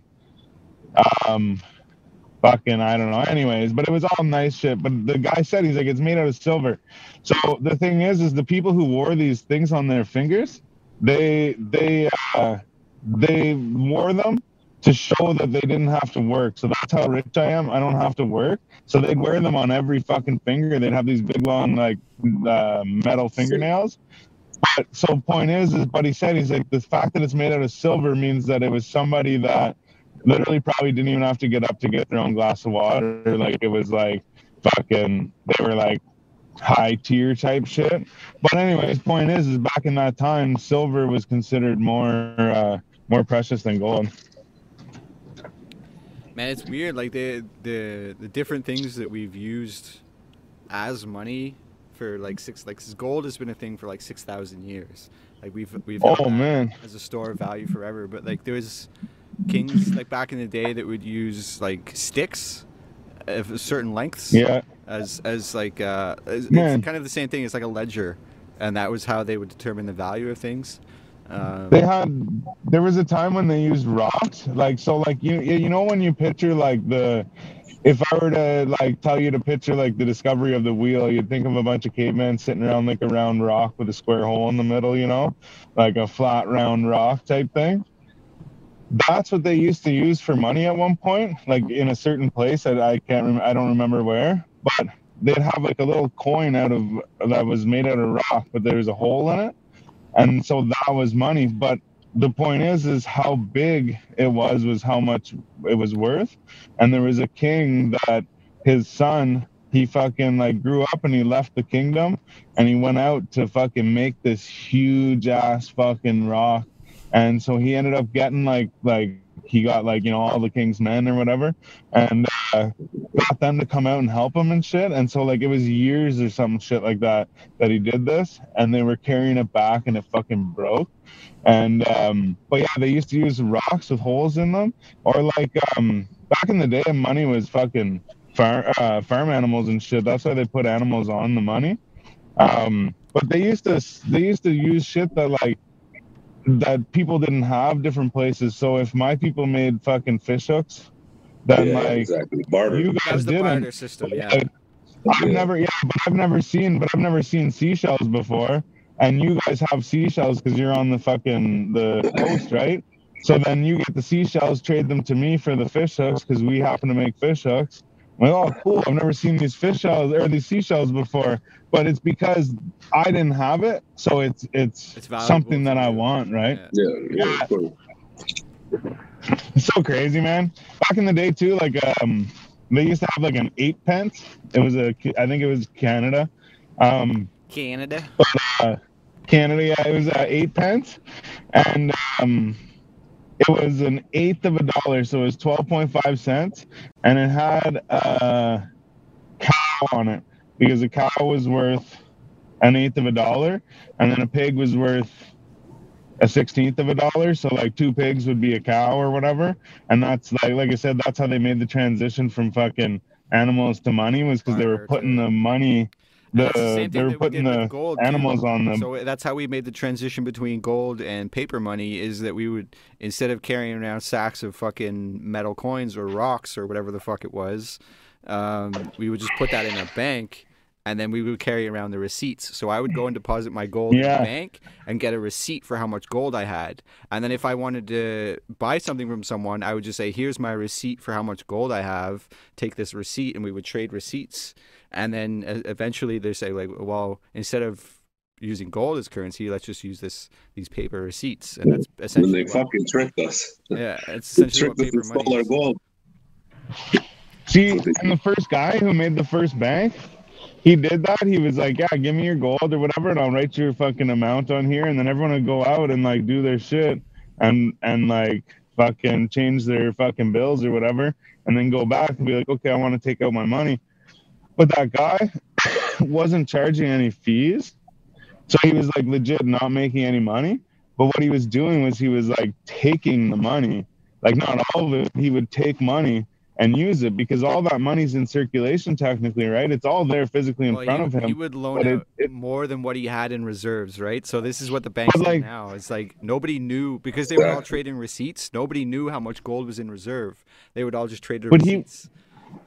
But yeah, he wasn't spending the fucking, or he wasn't making any money. He was taking some money because all the money was in circulation technically, because fucking, if you came in and asked for $600 or whatever, it was no big deal because fucking I've been given fucking thousands of dollars or whatever, right? So to him, he was like, yeah, it's not missing. It's just like reallocated, right? And then he ended up fucking he fucked a bunch of people out of money and like basically fucking died like. So that's bankrupt, like, if everyone had like a run on the banks essentially. So that's what like a run on the bank would be. Like, say if one person came in and asked for his $600 back, it would be fine. But if everybody came in all at the same time and said, hey, I want my money back, I want to trade this receipt for my actual gold, right? Like, they wouldn't be able to do that. So if one person came in, they would have enough in reserve to be able to deal with that one person at a time. That's what I'm saying, yeah. But if everybody came in at the same time and said, hey, I want my gold back, they wouldn't be able to do that because they've spent that gold and they've used that gold and they've taken it and they've done their own bullshit with it. Which, and that's basically a run on the bank. When everyone comes in all at the same time and says, hey, I want my money back, and they can't, they wouldn't be able to do that because they don't have enough in reserve to actually pay the people back. Fuck, isn't that kind of like a Ponzi scheme? It is, yeah. The system is definitely a big Ponzi scheme. It's fraud because they loan out more than what they have in reserve. So fractional reserve lending in a bank, right? They have $1 million in a bank somewhere. They loan out 10 times that amount and collect interest on that amount, you know. But if everyone came back all at the same time and said, hey, I want to draw this money out, they wouldn't have enough in reserves to be able to give those people their money back. Well, definitely, man. A long time ago, they don't have that money. And that's why you need to get into crypto. Absolutely. You guys work for them or what? No, man. And that's the thing I've been saying. Bro, what, you know it, man. You know it, bro. It's money, man. It's money, bro. It's fucking money. I'm kicking myself too because I learned so when I was back in early 2000s, after 9/11, I really got into the whole conspiracy shit and 9/11 is inside job, yada yada yada, and I learned about crypto came in it was created in 2009, I think it was 2009, 2010, and it was 2010 when I heard a lot of these people on Facebook and other conspiracy sites talking about Bitcoin, and I opened a Bitwallet, but at that point, whoa! Literally, man, it was cents, 0.0 cents for one Bitcoin. But at that point, you couldn't buy Bitcoin on the market. It was too soon, right? You couldn't just go and buy Bitcoin somewhere. You had to mine it, right? And I had no idea how to use my computer to mine Bitcoin at that time. And then it wasn't until a few years later that Bitcoin was being traded on the open markets that you could just buy it, you know, the pre-mined Bitcoin. So yeah, if I would have really and I was really into it, I was really learning all about it, yada yada yada. But I'm my computer sucks at this time. I don't know how to get Bitcoin, so I just fucking whatever. I'm just gonna forget about it. It's way above my head. I don't know, and I just forgot about it. And here we are, fucking 15 years later. You would have been a millionaire. Yeah, man, I'm telling you, I could have been loaded by this point. You would have been if you would have had even one or two Bitcoins, bro. Yeah. That dude that spent 10,000 Bitcoin on a pizza, the first transaction. Yeah, the first ever transaction was a fucking 10,000 Bitcoin on one pizza. Yo, you see that guy fucking apparently he had fucking millions of dollars in Bitcoin and he couldn't remember his password. Yeah, it happens a lot, man.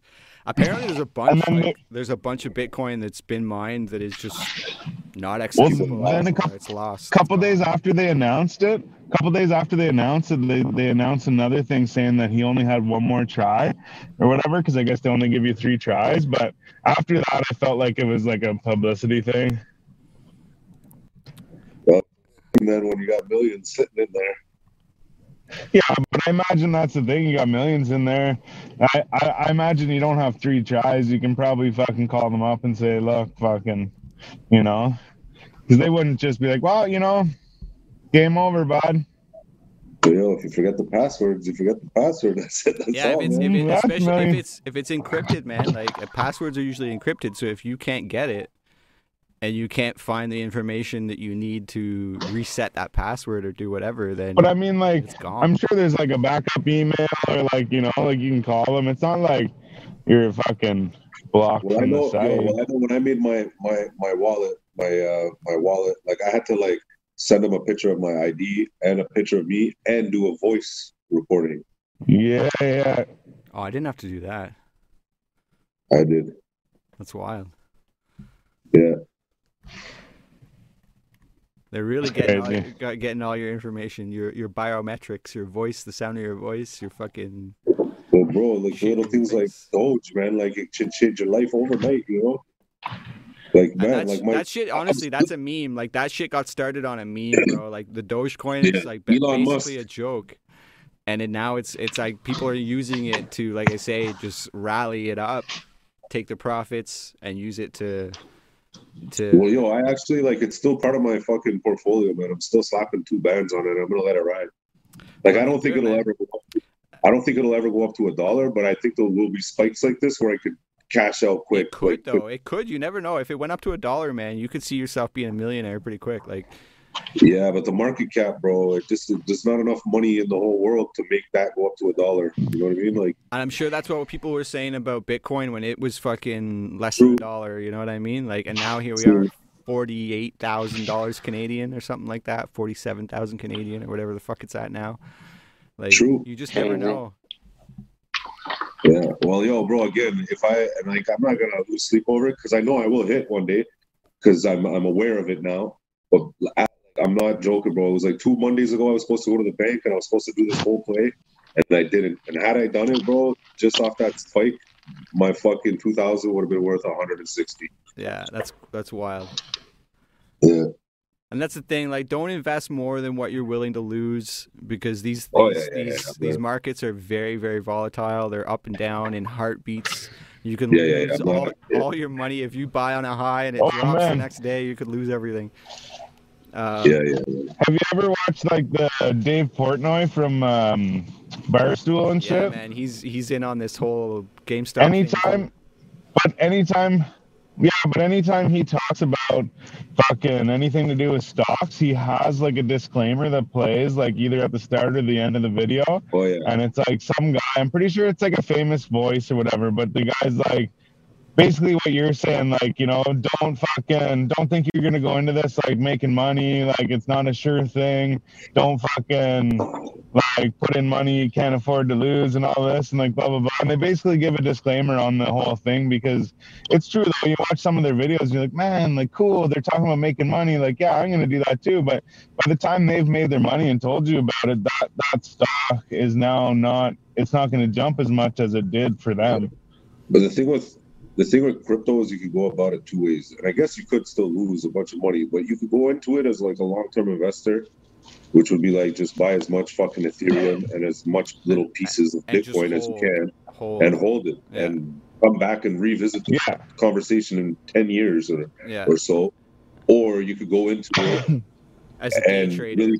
Really pay attention and do short and long short trades and like day trade and make quick bucks. And you can do it like bro, like it's like I said, like my first ever trade, like my first ever attempt at a trade, and I know I was lucky, but on my first ever attempt at a trade I made fucking $600, you know. So it's like I get the idea of it. I'm in the wallet, like I know how to buy, I know where to store it. So it's like I'm taking part of it. And the thing, bro, you could make money. Stock is going down too. Like there's ways to make money as it goes up, and there's ways to make money as it comes down. It depends when you're buying and selling. That's it. So, no, like as long as you're selling more than what you bought it for, you're gonna make a profit, right? But if you buy it at a certain amount and then it drops and you sell, then you've lost the difference. So you're automatically gonna lose. But that's only a potential loss if you don't sell and you just hold, and then it boosts back up again in 3 weeks, a month, 2 months, whatever the time frame might be.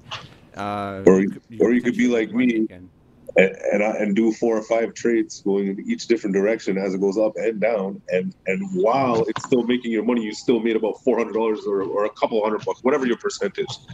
The thing is to keep percentages. You want to always be in the blue, you know what I mean? Right. Spread your shit out too. Yeah, I don't know, man. It makes perfect sense to me.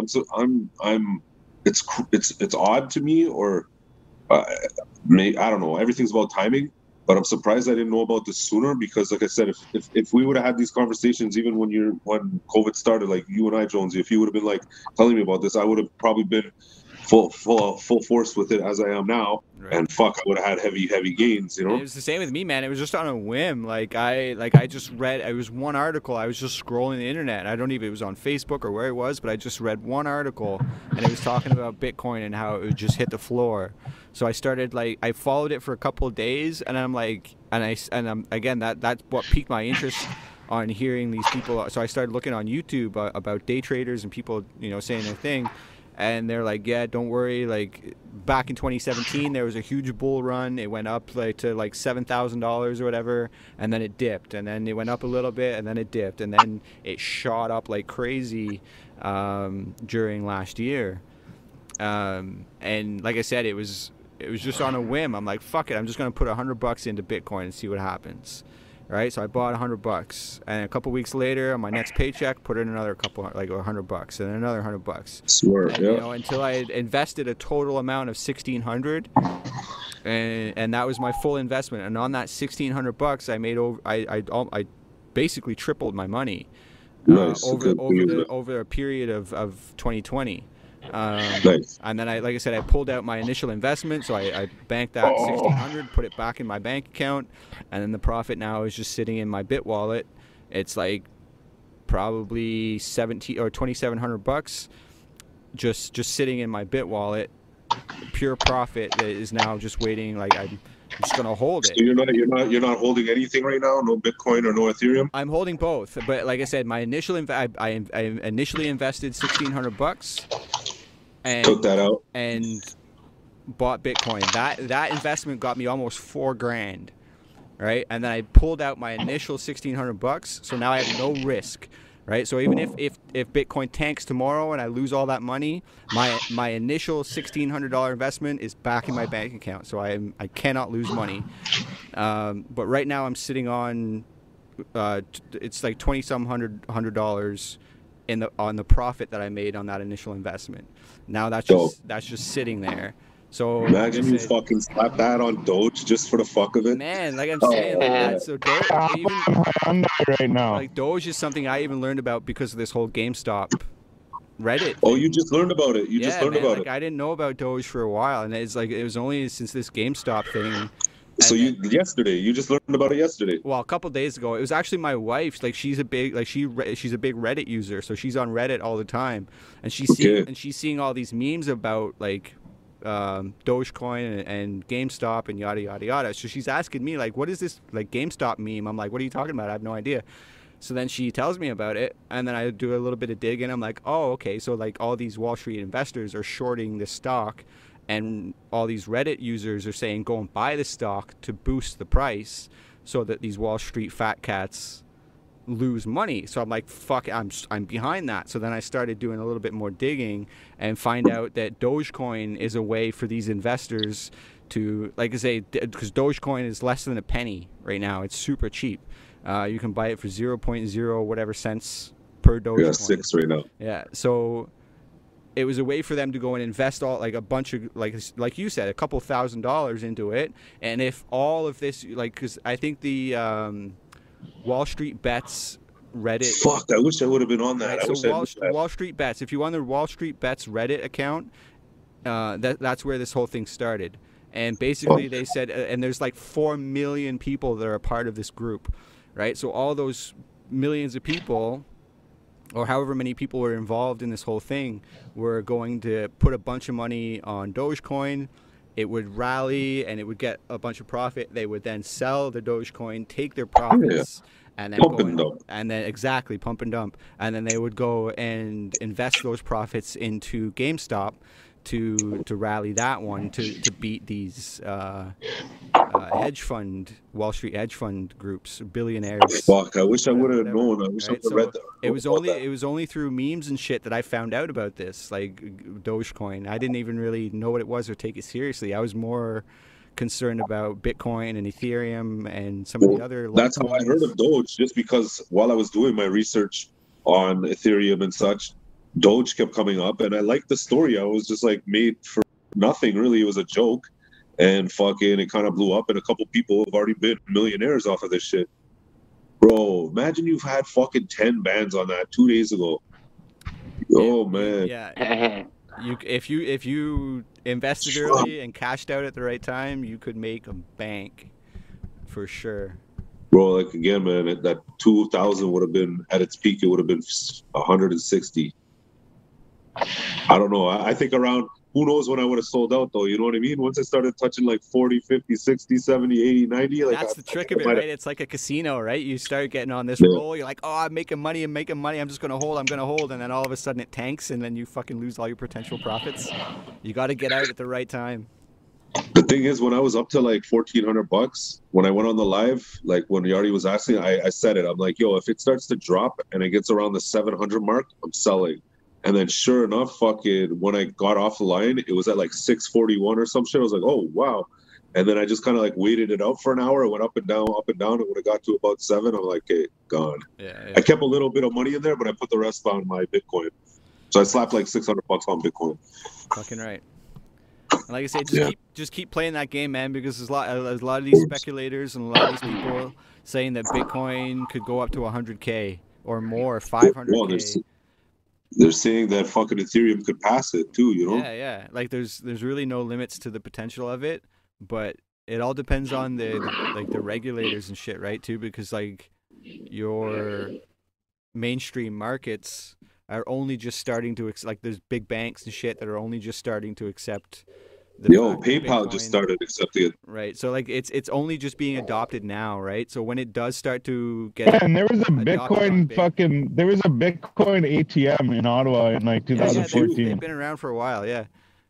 Huh. So what are those exactly? Like what are those? Do you go to the Bitcoin buy into Apple and fucking Hyundai? Do you go to a Bitcoin machine to pull out cash from Bitcoin? Or yes. So if you have a bit, right? So no. So it's usually to pull it out, I think. So if you have a Bit wallet, you have a QR code, right? Yeah. Like it'll have an encrypted QR code for your Bit wallet.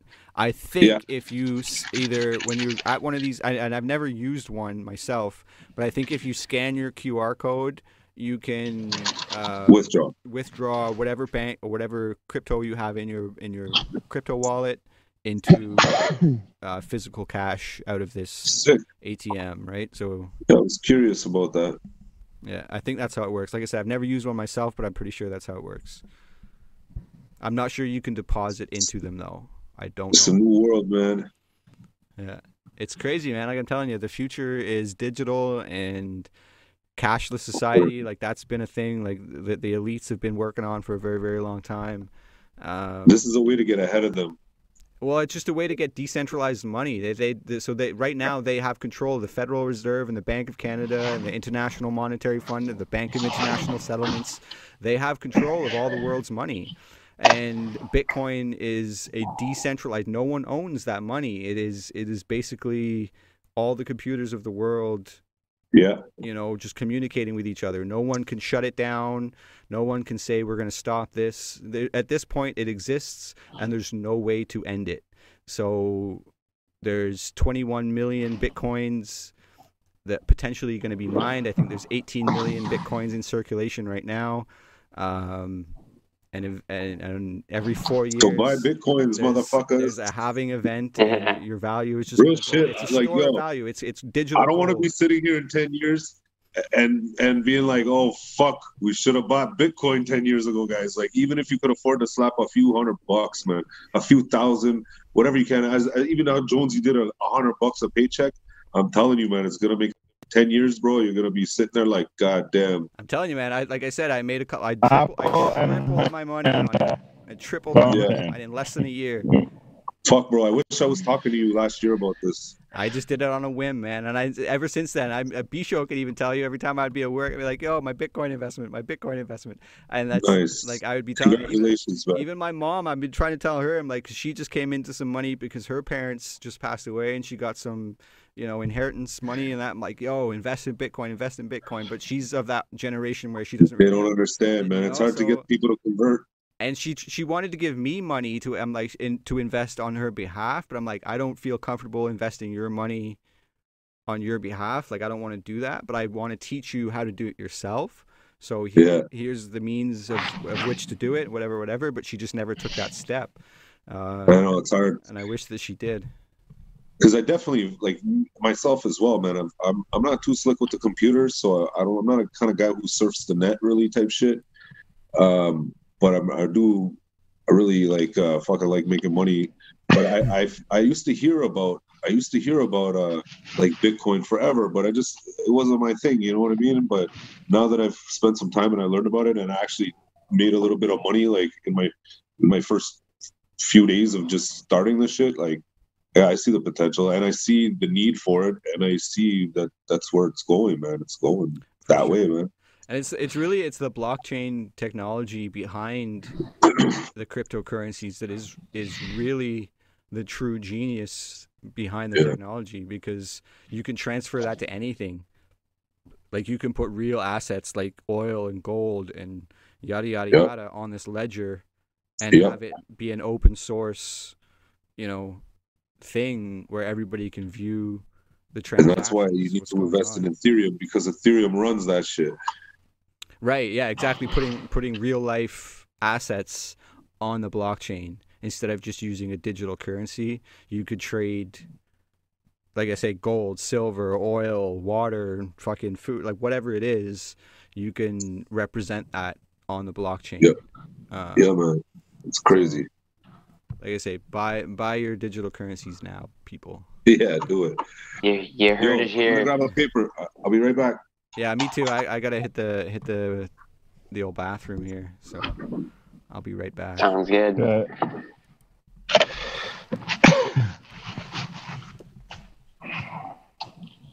Right on. Well, any motherfucking way. Yeah. I'm B-Show. Yeah.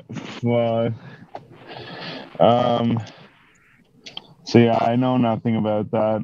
I don't know a whole lot. I felt like I wasn't able to get in there to say anything anyways, but yeah. So this is the 4G Audio Podcast. And that was your informative. Oh, yeah. Oh wow, my blanking here. That was your information for the day. Yeah, there you go. I mean, like, I will say it's good to know and shit and like whatever, but it's like for the people that want to know it. You could even do a little segment like that, like what's his name does that, Dave Portnoy and shit. But that's another thing too, though, is I wanted to fucking talk about fucking trying to do something like Dave Portnoy's doing. He's like giving money to fucking small businesses and shit that are suffering from this, and like they apply and then like they do a background check and then give them some money, but like people are donating money to them and shit, right?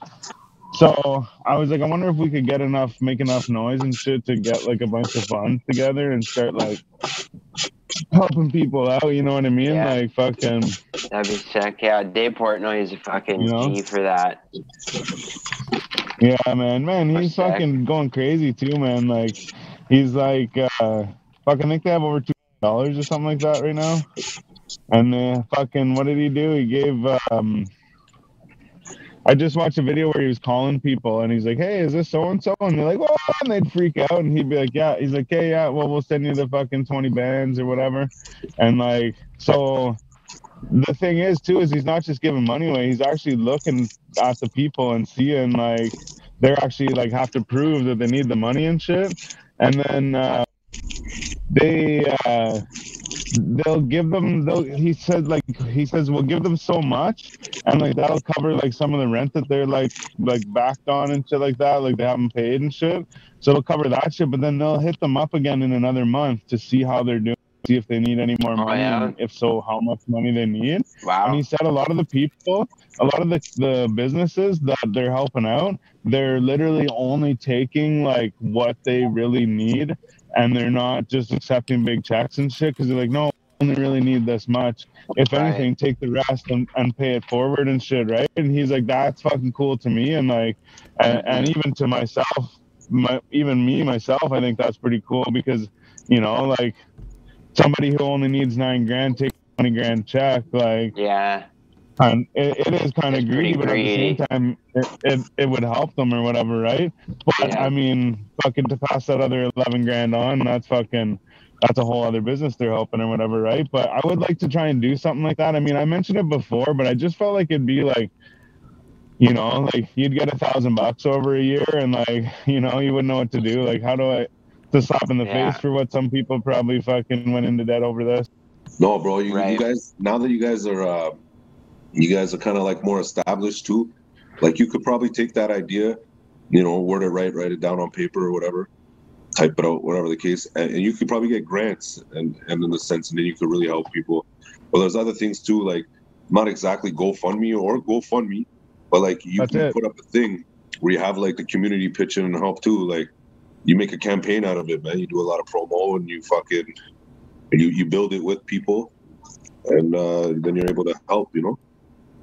That's just it too, is if we got like other people on the board of that, it would help spread the word, you know.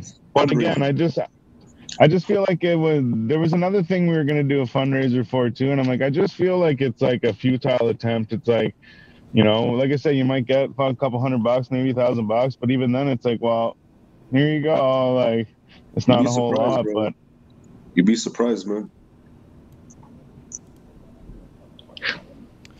Yo, let's do it. I just want to take all your money. A quick second to give a shout out to Vontae Poems, Madison C, Gang. Rocky Madison Emotion, C, Tupac, Vontae Poems, Queen Supa, Fraser Image, Timinator Songs, everyone in the comments. Thanks for watching. Rock, gang, gang, that's sick. Fucking right. Gang, gang. It's fucking Grandma's favorite podcast, that's why, man. That's what's up. Hell yeah. Fuck, man, water break, boys, holy shit. Okay, get her in here, buddy. All I do right now is just smoke a joint, but I got no papers. You guys remember Body Break? Yeah. With Al Johnson? Yeah. What was the other chick's name? Oh, frig. Fucking Rita or something. I was going to say that. Fuck, I don't know, man. I forget. Fucking Kelly Johnson. Body Break. Pete Upton? Yeah, some shit like that. Oh, shit, man. Fuck, Jonesy, like I said, I swear I left a pack of papers there. There must be something, but I don't see the pain in his face, right too. He's like really sad. Go find those papers, Jonesy. I did misplace one of these last time I was there. Like, I remember last time I saw it was there, and then like I left it. It's gotta be a little Lucy paper. Look, boom. There you go, baby. Fucking found him. I guess that was it. The pack? Look at the smile. Nice, yeah, man. Is it the Raw 300s? Yeah. These are big ones too. Yeah, man. You can have it. I have a bunch of them. Fucking A. Gang. What about you, B? I just got a bunch from the plug. So I have to. Sorry, I'm just gonna say this first, because Styles, you haven't been here in a minute, and I've been running low on supplies. But there was some in the fridge. Oh, you got that little Easter egg hunt Jamaican pearl. Is that Jamaican pearl from Greengrass Oasis? Yeah. Did they donate that, or is that yours? No, they donated that. Oh, okay, because I've sort of been using that as my supply. yeah, I figured, but even by the time I get to it, it'll probably be dry anyways. Yeah, it's been in the fridge. Take a picture of a couple nugs and post it. Okay, I'll do that for sure. Because I've been slacking on that. Every time they give me weed, it's gone before I get to take a picture of it. Okay, yo, B-Show. Sure, what up, B-Show? Man, you know what, actually, B-Show, I was thinking of this the other day, and I thought of this earlier whenever we were, just earlier in the show, but I haven't really asked you, man. How's your thumb and shit? My thumb's, well, it's like... You know, I can do everything with it. It's just I haven't really, I can't bend it much more than that. It's still there. You know, so like that whenever I'm like... Yeah. So it's more like a fucking, like this than like this? Oh, yeah, dirty. Straight. But I mean... well, because I know you've been working lately too. So you've been using your hand, so I'm like, thought of that. That's why I thought of it the other day. Is I'm like, oh shit, man, like you really find out how it feels doing that. Yeah, the cold really affects it, but as for my grip strength and my pinch strength with it, it's not bad. I still got some pinch work to do. Like I couldn't even fucking start a lighter with that thumb, you know? Oh no. Not even if I wanted. Motherfucker, still attached. Yeah, exactly. Yeah. And I can use, you know, I can pick things up with it and shit. I use it what it's for. So, bro, you still have a hand with a thumb on it. You're winning, though. Yeah, yeah, yeah, man, true. For sure, fucking right. Wow. But no, like I said, I thought about the other day, and then earlier I was thinking too. I'm like, fuck, what better time to ask him than fucking on the show? But yeah, podcast, yeah. Yeah, and then yeah, I don't know if he'd even be able to see the scar or anything. Oh yeah, pretty dark, but yeah. You're a gangster though. Yo, did you guys have the show with CY? No. No, he never came on. What a guy. Yeah. Yeah, I know. Okay, because I remember. We got questions in the building. I remember Styles telling me about it that I tuned in or I tried to look for it. I couldn't find it. Yeah. Yeah, that was our Wednesday episode, but yeah, he didn't show up. Oh, fuck. Yeah. Oh, actually, speaking of guests that didn't show up, I'm not going to name names and put them on blast or anything, but our guest didn't show up tonight. I will say he had a valid reason. He's got some shit going on. So I just want everybody to send positive vibes out to homie. Hell yeah. Much love to dude. Fucking got some shit going on. A whole bunch of shit, whatever, blah, blah, blah. Death in the family and blah, blah, blah, whatever. Not my business to say, but either way, send positive vibes to homie. Please and thank you. Yeah. Nothing but love. Sure. I'm sure he'll come back when he can. Yeah. Yeah, do that, man. Yeah, it's not too serious. But, yo, in the meantime, you get to chat with Bully Zone, and we've been rapping for, 2 hours now, so... Still good. Oh, shit, yeah. Fuck, man. Yo, I like when I fucking mentioned the crypto, how you guys got all fucking excited, all of these at the same time. That's been my jam all last year, man. I've been on the crypto train. Fuck, bro, I wish I would have started talking to you about this back then. Yeah, even, it's only been the last, couple months that I've really gotten a grasp on the whole market. Bro, like I said, I've just been watching fucking daily YouTube live traders talking about their portfolios and they're showing. Yeah, I started subscribing to some candle of charts and trending lines and shit. Yeah. And at first I'm watching it and I'm like, this is all fucking Chinese to me. I don't know what the fuck you're talking about, but I'm just gonna listen and watch. It doesn't take long to figure out. Watch anyways, yeah. But then the more I watch, I'm like, oh, I get it now. It's all. Yeah, it just clicks. Yeah. So if I think a lot of the trading charts that they use, you have to pay to be a member of to get the. There's some that you can get for free, but there's the really detailed ones that these traders are using on YouTube. I think you have to pay for. You have to pay for the apps. Yeah, but it's getting used to the patterns, right? Because there's market patterns, and then you get there's the head and shoulders pattern, the uptrending, downtrending, yada yada yada. And it's shit this, and I'm really... you really have to fucking pay attention to current events in the stocks and shit like this. Oh, for sure. News. See, I've been really up into current events, news and shit like that, politics, money. That's been my game for a long. I've been really, really, really interested in money and how it really works for a long time. When I really started looking into fractional reserve lending and what fiat currency is. And it was the mortgage crisis that happened in 2008, 2009. All this shit, really sparked my interest in money and how it really works. Because most people think the government owns the Canadian money, but it's not. They borrow that money. All the money in circulation is literally borrowed from a private property. You know what I mean? So we don't even own the fucking money that we're using. The government borrows it all and uses government bonds and real assets our land and our water and our trees, and shit of real value, right? They trade this shit for fiat currency that is not backed by gold. It's not backed by any real value of anything. It blows my mind. The more I really learn how the monetary system works, it fucking shocks me that we still allow this shit to happen. I'm fucking blown away. So when I started to learn about decentralized cryptocurrency and how no one owns it and there's a set supply, so there's no inflation I'm like, this just seems like the fucking answer to me. Like, this just seems like it makes sense. And it's just waiting. It's just buying it now because eventually it's going to be accepted on the mainstream and en masse. And we're all going to be using this shit. And it's, and let's say for argument's sake, the cryptocurrency takes place, because right now the American dollar has the world, they are the world reserve currency.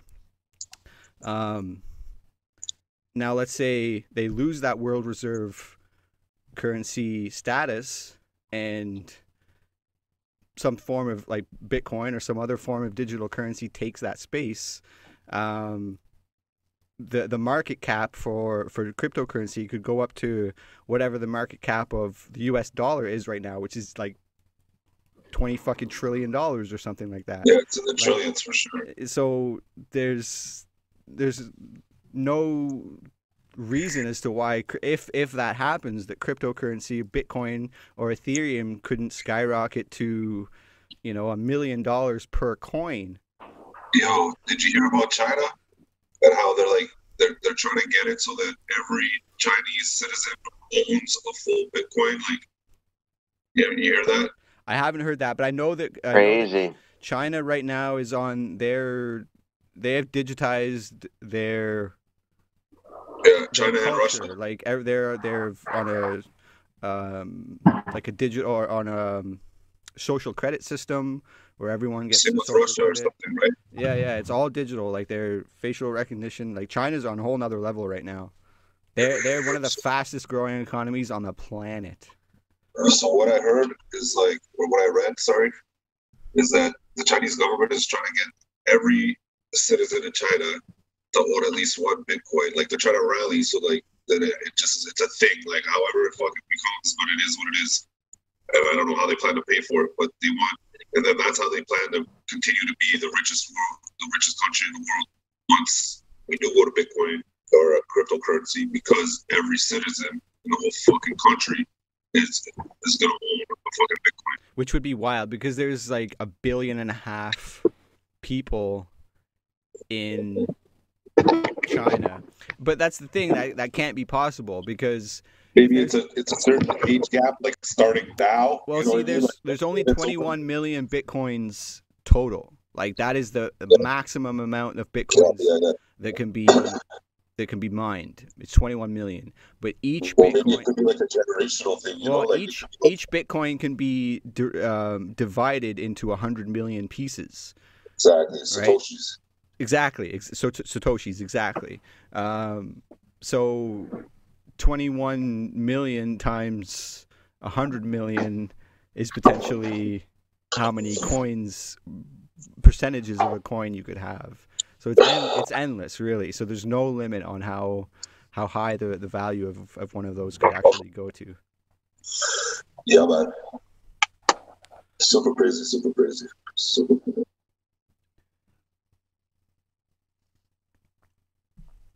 Yeah. Yeah, man. I'm gonna spark this joint because I found these papers. There you go, big guy. Get it in you. And I lost all my lighters too. I can't find any of the lighters. I only have this one big ass lighter. Jeez, man. Go to the corner store by your house, buddy. That's got papers and lighters. That's true. I just ran out of papers last night. But I've just been using this big old lighter right here, but the flame's almost out. I think it's refillable though. Yeah, man.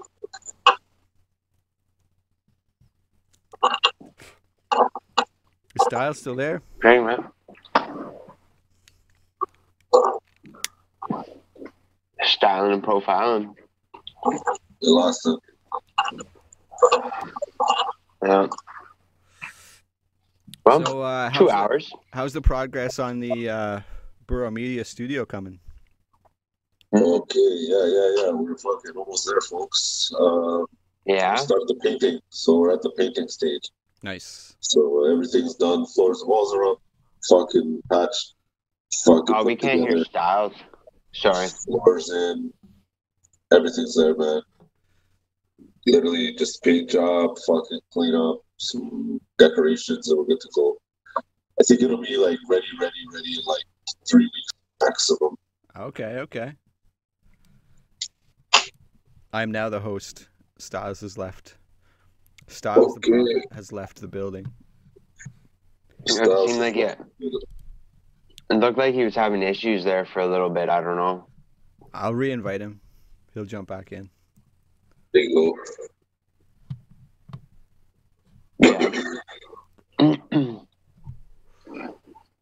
Yeah, the painting stage, man. That's a good sign. Yeah, brother. Last bit. Yeah. There we go. Right, I got so many projects on the works too, man. Like, I got so many features lined up. Like fucking actually dope tracks lined up. So I got a lot of projects to finish, and then I got a lot of fucking artists that want to work with us as well. So it's like starting to stack up and starting to pile up. But we're gonna be fucking super busy once we open. Yeah, no doubt. Oh man, I can't wait. Yeah, hopefully it looks sick in there. It's really stoked, man. Down pretty soon, so we can open this shit back up. Yeah, bud. Yeah, bud. Yeah, no, I looks like fucking Twigs is wrapping shit up there pretty soon. Yeah. Well, he's at least moving along quick, anyways. He did it, man. He's fucking doing it, man. The thing with him, man, he likes to take control and do shit by himself, and like it's not that he's scared to ask for help, but like he doesn't ask for help, you know.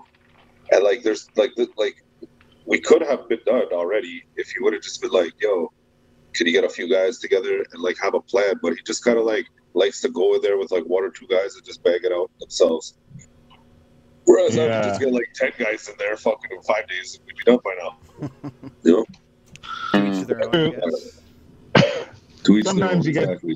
Sometimes you get too many people in there and everybody's fucking, you know, you don't get enough room, and then there's also people one another. No, man, everyone's trying to be fucking right. Schedule. There's ways around this, boys. Come on, man. Organize. Yeah. You know what I mean? Get a night shift going. You got these guys in at 8. You got these guys in at fucking 10. You know what I mean? Bam, bam, bam. Yeah. Like, yeah, it's whatever. He's doing it and it's coming along, but had he asked for some help, could have arranged things and done a little sooner. But and again, we're not allowed out. We're not allowed doing anything. So fuck, there's no real rush, anyways. Sure. Yeah. Shout out to Twigs, anyways. Yeah, man. It's his pride and joy, man. Let him take his time with it, man. Fucking right. Girl media, baby. Yeah, wish him all the fucking success and lucrativity or whatever you call it. Looking forward to the grand opening. I hope you made enough room for me to always be there, huh?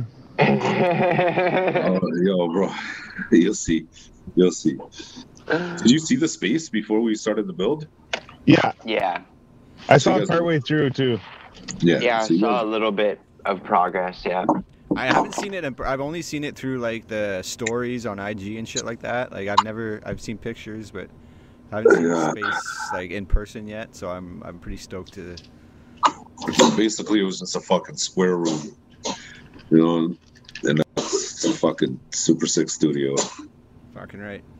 Yeah, I can't wait to fucking crush the mic.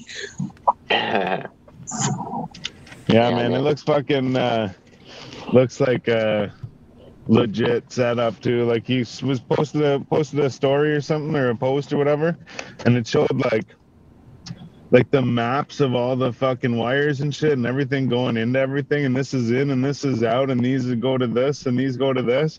And I was just like, holy fuck, man. Like, I get it, you need that, right? Like, it's like the too. Fucking especially for the wire, but when we hire other engineers and shit, like they're gonna need these maps too. They're gonna need to know what every fucking thing on that map is. Right. Yeah.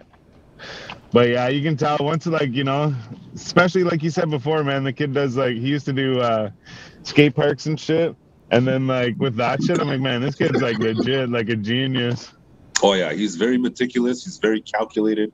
He's very intelligent. He's fucking. He's got the mind of an engineer for sure. Like he's an engineer. Not he's just a fucking a music engineer, but an actual like. Yeah, he's a builder. Engineer, he's a builder.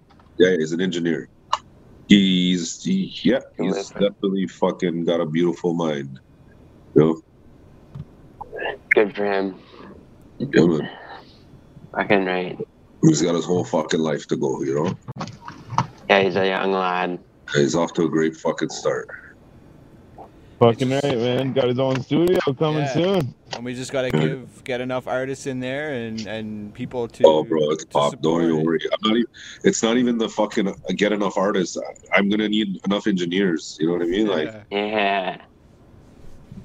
you know, like I'm still gonna be very on top of it. Like I own a percentage of this thing too, right? So it's, and I'm actually, whatever.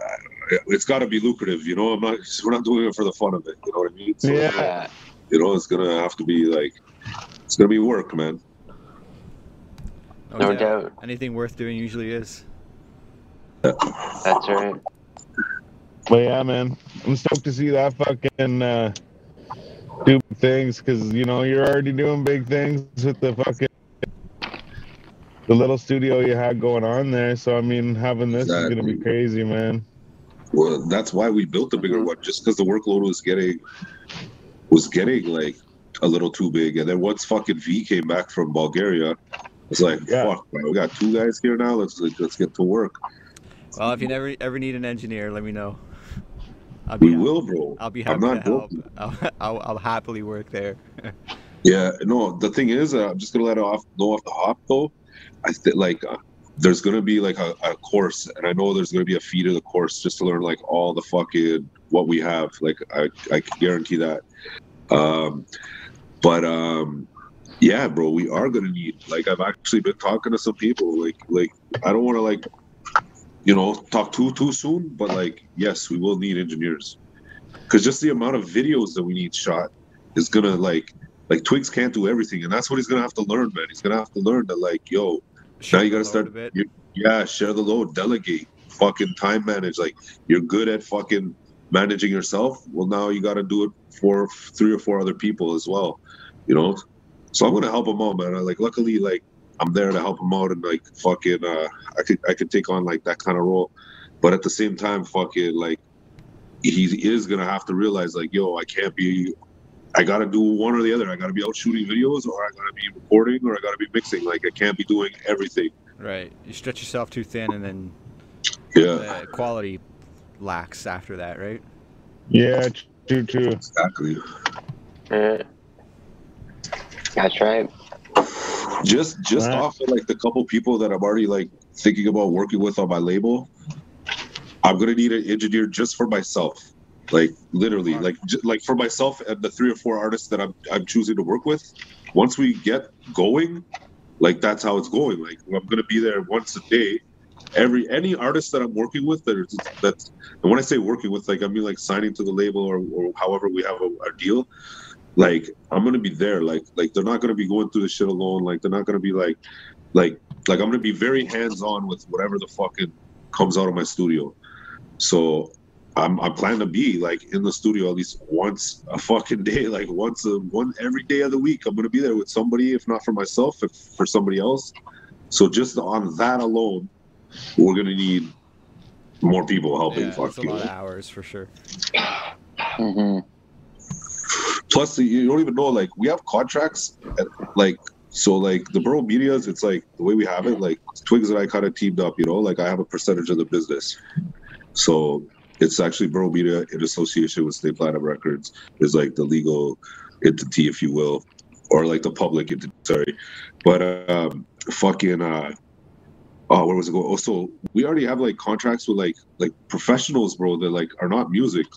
Like Twigs, like a lot of the times when he's like this month, that kind of slowed down the build is he's been working with I believe a doctor doing book on tape. Like, so he's literally there just recording audio book of this fucking lady who does like, she's a doctor who does like motivational speaking. Man. And he's been doing it on and off like since Christmas. I actually believe Christmas was day one that he started it, or Boxing Day. And he's been putting in like hours. So when he's not been at his day job or at the studio, we've been working with this client. So like the clientele is like, it's very broad. And, yeah, man, I do the same thing. Like, my mom's like a meditation, like she does meditation and shit like that. So like the book on tape thing, like she like does audio meditations, and I record that kind of shit like here all the time. So like, you're right. Like, exactly. It's so not, you know, just like hip hop people or musicians. The clientele could be all like voiceovers. It could be, you know, all kinds of different people. That are we have like some clientele that are like students, and like we have like their teachers that are like they get grants for them or whatever. So like we're like talking to Twigs is like on the phone talking with like teachers or like, you know, about like doing projects with their artists or their students. Sorry, you know what I mean. So it's like we can't like it's more than just rap music. And with the new studio and like the application of like the part where we could like have like the acoustics and like the fucking drums and shit.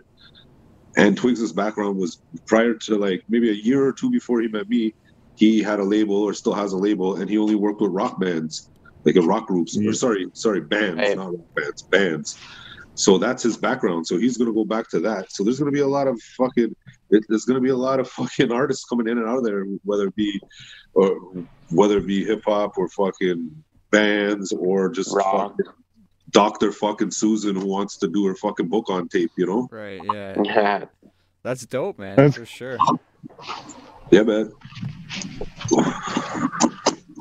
Like I said, my mom has been doing these. Like guided, like audio guided meditations for a long time. Okay. And she records them here, so like maybe I'll send her your way in the future. He's like, yo, I don't want to do this no more. I love doing it, but I think you'll probably get a better sound. I don't do it at all, man. No, so I'm just saying, send that shit to Twigs. No, what do you mean? We're hiring you, bro. Like we're sending that right to all you right, anyways. Cool. I'm in.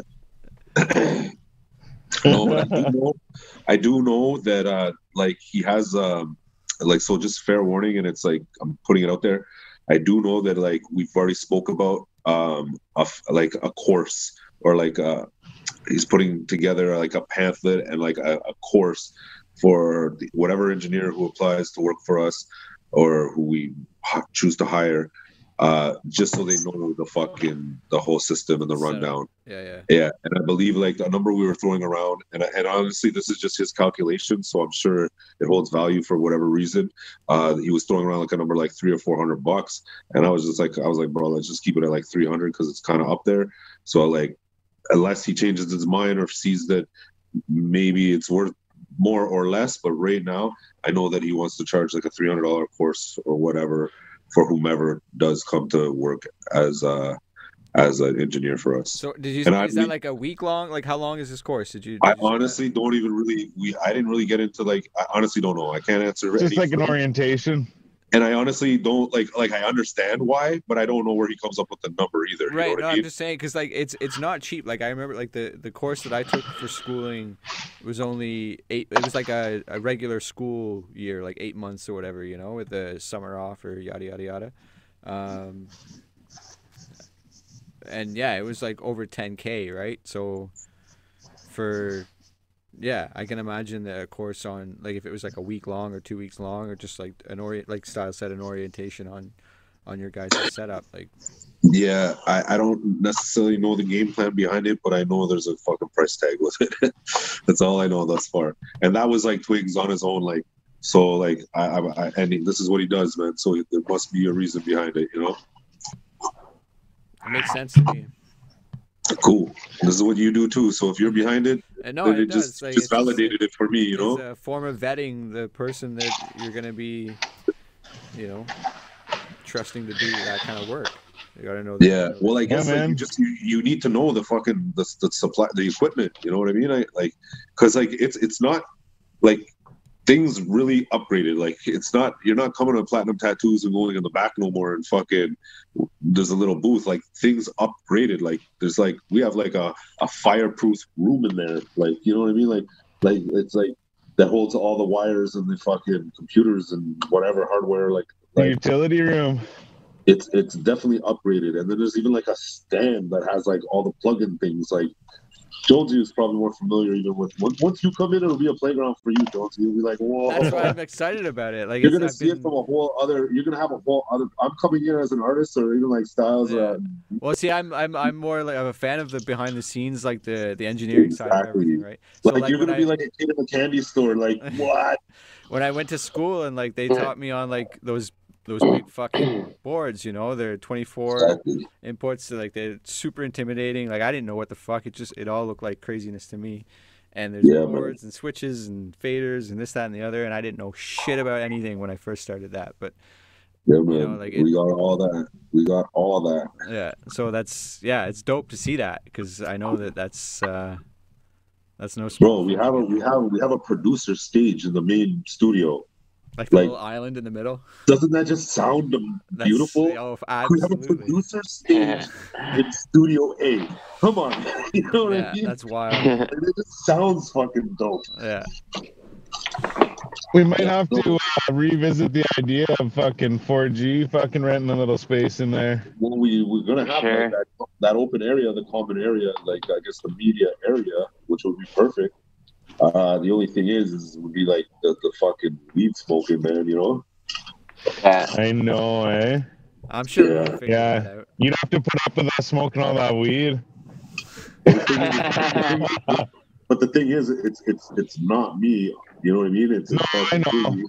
It's Twigs. No, and I don't think he's as cool. Like, not to say, you know, he's a cool motherfucker, but he's not as like, you know, he's not as lenient as I, you know, like, I don't know. And I wouldn't expect that either, though. I wouldn't expect that, man. Like, I wouldn't expect to do it, like, unless there's a way to do it, like Adam said, we could stick to the edibles, maybe. Like, that's not like, or even do like a quick statement where you guys are like, I don't know, out front getting high first, smoking a joint, and then go in.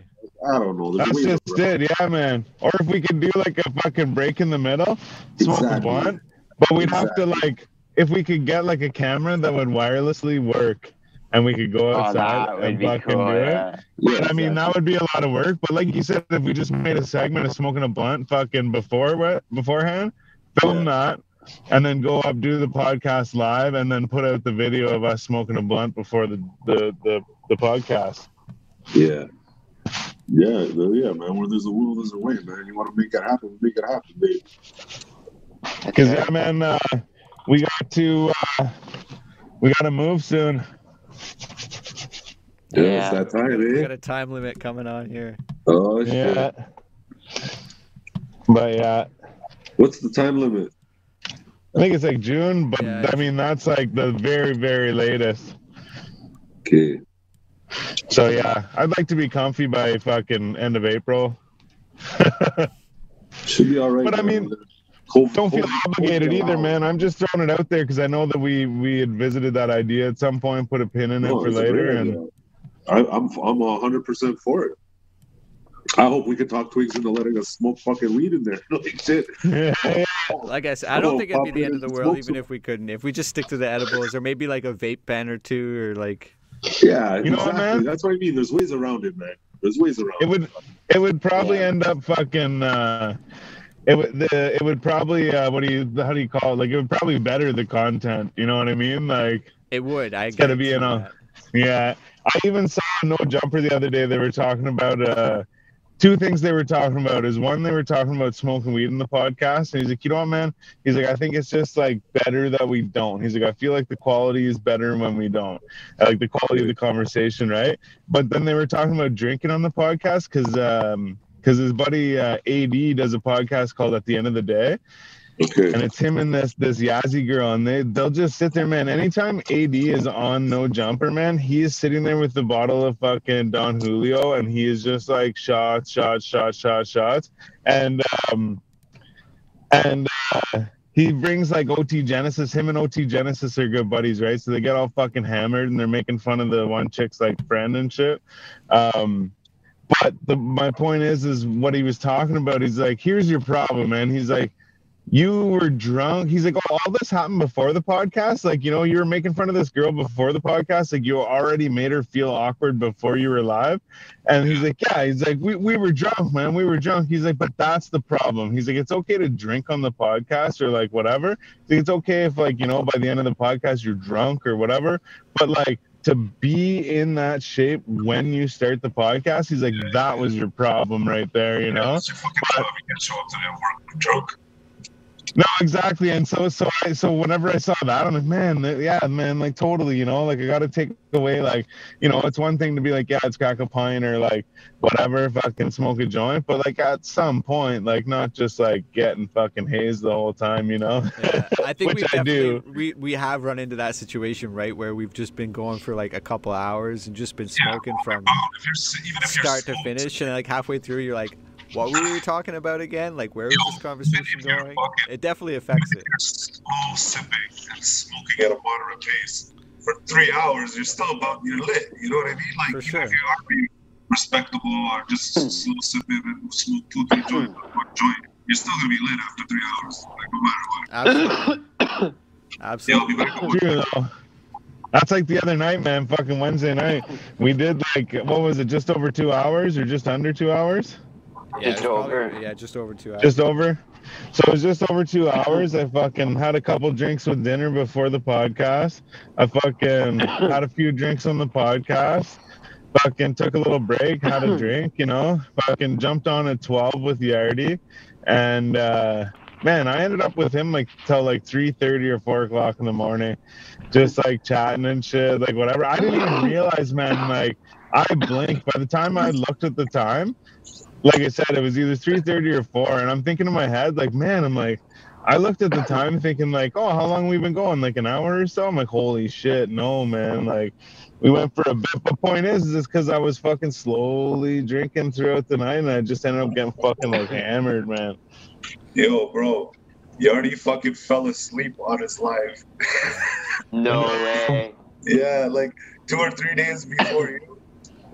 Like, yeah, like 2 or 3 days before you, he went live, like, because Instagram will let you go live for 4 hours. So he went for the full 4 hours and then came back into the live.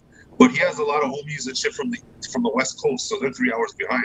So it's only like 2 in the morning to them when it's like whatever, you know, 5 to him. So anyways, he fell asleep like on live while he was talking like live with somebody. That's hilarious. No, man, that's something I do, man. I've fallen asleep fucking playing video games, man. Or like, man, I've even fallen asleep driving my car.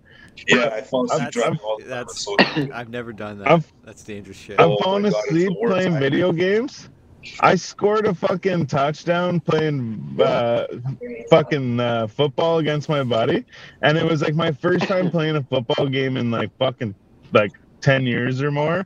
Like I played like a Super Nintendo game whenever I was a kid, and then I play this with him. It's like PlayStation 2 or some shit, and I fucking ended up like torching him. And at one point he looks over at me and I hear like cheering and shit, and he fucking looks over at me, he's like, man, were you fucking sleeping? I'm like, no, because I'm trying to deny that I was sleeping, right? And he's like, man, he's like, you just scored a touchdown and you were asleep. And I woke up and looked around. I'm like, holy fuck, oh yeah, man. But that would be me, man. Like, go on live and just be like, yeah, anyways, yeah.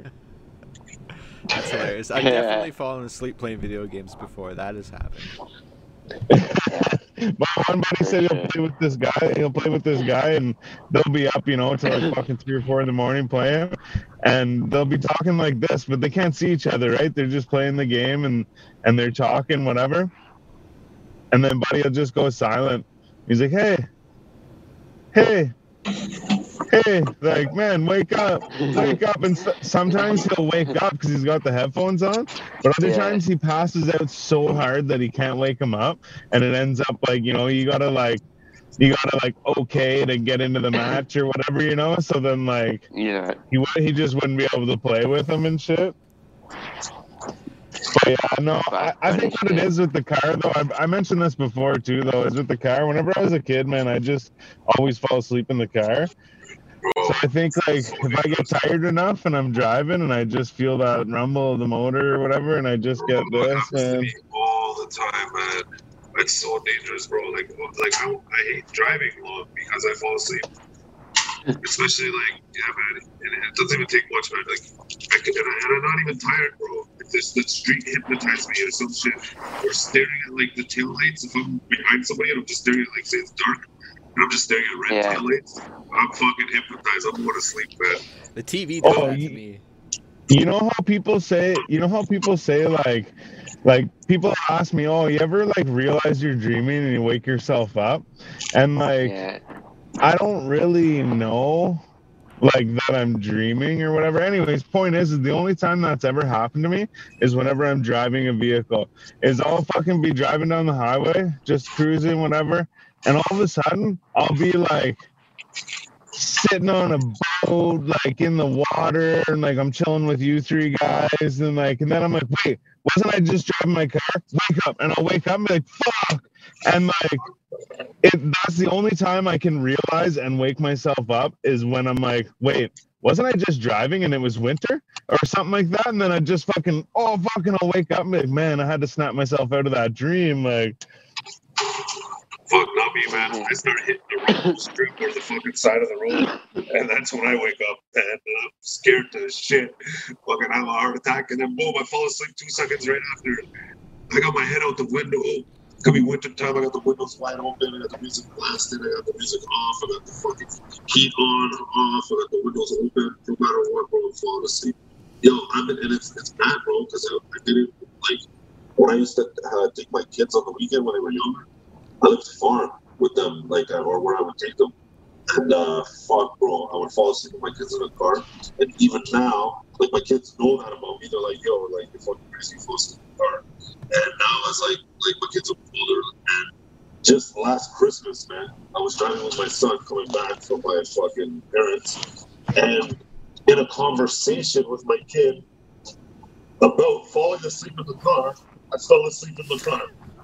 Yes. No way. And then my kid was just like, yo, did you just fall asleep? And I'm like, fuck, yeah.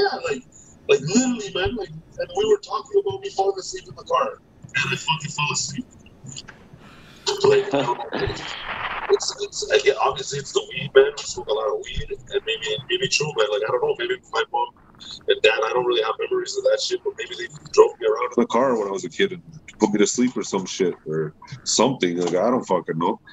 But, man, I passed the fuck out. And I get mad at them because I'm like, yo, like, fuck, you don't see me sleeping? Like, wake me up, man. And they're like, what do you mean? And I'm like, they're like, you're sleeping? I'm like, yo, I'm fucking sleeping. They're like, well, what the fuck? And I'm like, yo, talk to me, do something. Control of that. Yeah. So, fuck, I used to go on, like, tour with my buddy. We go on, like, fucking tube tour or whatever, smoke some weed and shit. So I'd be in the passenger seat, fucking cruising along, fucking smoke a joint or whatever, right? And we'd end up going for, like, some big ass tour late at night all around the valley and shit. And fucking about the fucking third joint or so, I'd light up a joint, man. I'd go like this. I'd smoke the joint. I'd pass him the joint, pass out.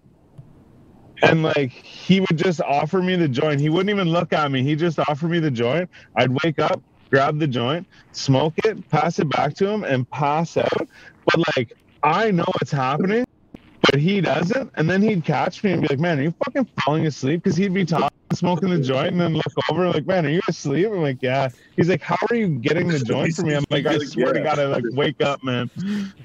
Yo, that's the fucked up thing about that, bro. Yo, if I'm in the passenger and we're driving, there's no fucking way in hell I could fall asleep. I'm too busy watching the road. I'm too busy, like, watching your driving, like too busy. You know what I mean? Like, there's no way I could fall asleep. I'm not comfortable. Like, I feel like if I close my eyes, I'm gonna get into an accident. But when I'm behind the wheel, I pass the fuck out. Like, it's fucked up. It's fucked. It's dangerous though. It's fucking dangerous. Man. But even me, like I said, Bully Zone at nighttime. I swear to God, I'm not even playing. Like, it's true. It's true. I actually, like, I hate doing long trips unless I have, like, another driver. Real shit. And like, I get mad. Like real shit, man. Like fuck, if people don't talk to me or some shit, or like I'm like, yo, like, I just start losing it because I know, like, we're gonna die. Like, I have to either stop the car. I have to get some fresh air. We have to stop. I need to talk. I need to do something and get back in it. But, man, once I'm at it for, like, 30, 40, and it doesn't take much, man. 30, 40 minutes, I'm back sleeping, man. It's actually super bad. Man, I'll take a nap sometimes on the way home from the city, and, like, it's only, like, 40, 50 minutes to get home. But, like, I'll just be like this, like, and I'll be like, fuck it, man, I'm pulling over. I'm going to sleep. But that's the fucked up thing with me, man. Like, and I have to do that though. I have tried that though. Like, that's the weirdest thing about it all, man. It's I like, I'll do that. I'll be like, okay, yo, it's too much. Like, I gotta pull over and fucking nap. And like, I'll try that, and then my body wakes up like, what the fuck are you doing? You know what I mean? And it's just the comfort of like chilling and driving that just puts me to sleep. Yeah. You gotta pull over and like jump out of the car and like fucking like run around the car like 5 times and then jump back in and like. Brother, that's what I do. Awake. I do that. Like, it's a real problem. Like, unless you have the problem, you don't know. But yes, I've totally done that. That's what I'm saying. Like, I'll get out of the car, fucking start like fucking doing jumping jacks, bro. Like, just something to get that blood flowing. Bro, it doesn't work. As soon as I start cruising and chilling, and it's usually when it's more like a straight road. If it's like turns and shit, like I'm up, I'm aware, I'm alert. But once it's like a straight long stretch, good night, buddy. Good night, buddy. Man, same for me. But even too though, it's like I have like I said, whenever I start to dream, it's like I have a sense to wake myself up. But even if I don't dream and I feel my like hand like fade over a little bit, I'll wake up and be like, oh shit, like I know what's going on. Shit out of yourself. Man, I told this story a couple weeks back. We had Dan Wild on the podcast, and we were talking about this shit. And man, one time, you know, like March Road, like if you're driving west, you go past Kanata and shit, and you hit the March Road that goes across the highway, and there's like the exit or whatever. I'm fucking driving, and that's usually where I pull over to fucking sleep, because I'll get to that point, and I'm like, it's over, I'm going to bed. And I'm driving, and like I didn't notice it, but I was like nodding and shit, right? Next thing I know, I wake up. I'm like, oh, shit. Like, I'm driving the car and shit. And I look, man. I'm like, where am I? I was just on the highway, man. I had, like, veered off and taken that exit. Whoa. And so I pulled over because I was looking at the stop sign, right? I'm like, holy shit. So I stopped. I pulled over and checked my car because I thought maybe I, like, bounced off the guardrails or some shit. Yeah. But nothing, like, everything was fine. But still, yeah, man, I guess I happened to veer off at the right time and fucking hit that. Yeah, man. So I pulled over and fucking went to bed, man. But then you can actually sleep, like you go to sleep, like for how long? Just sometimes, if I'm on like a time limit or something, I'll set my alarm for a couple hours or something like that. So you can like sleep on the side of the road, bro, for a couple hours. I remember you telling the story about some dude like knocking on your fucking window at a stop sign because you'd fallen asleep at a stop sign or some shit like that. Oh, dude, yeah, okay. Oh, you want to talk about falling asleep in your car?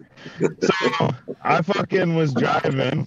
I'll kind of spare some of the details because I told this the couple weeks ago too. But so I was in Tyendinaga, which is right near like Belleville. It's like the native reserve there, and we were there for like a big fucking. It was like, man, it was a dab contest. Like I was a judge for a dab contest, so we were like smoking all these dabs and shit and fucking whatever. And it was like an event where everyone like was selling weed and shit. It's like you'd have like vendors and shit all around, but they're all selling like fucking different types of extracts and whatever. Anyways, so I go to that, and I at some point at night they announce like, hey, careful, because when you leave this reserve, there's one road, it goes either way, and then it goes to like bigger highways, right? It goes south and north, right?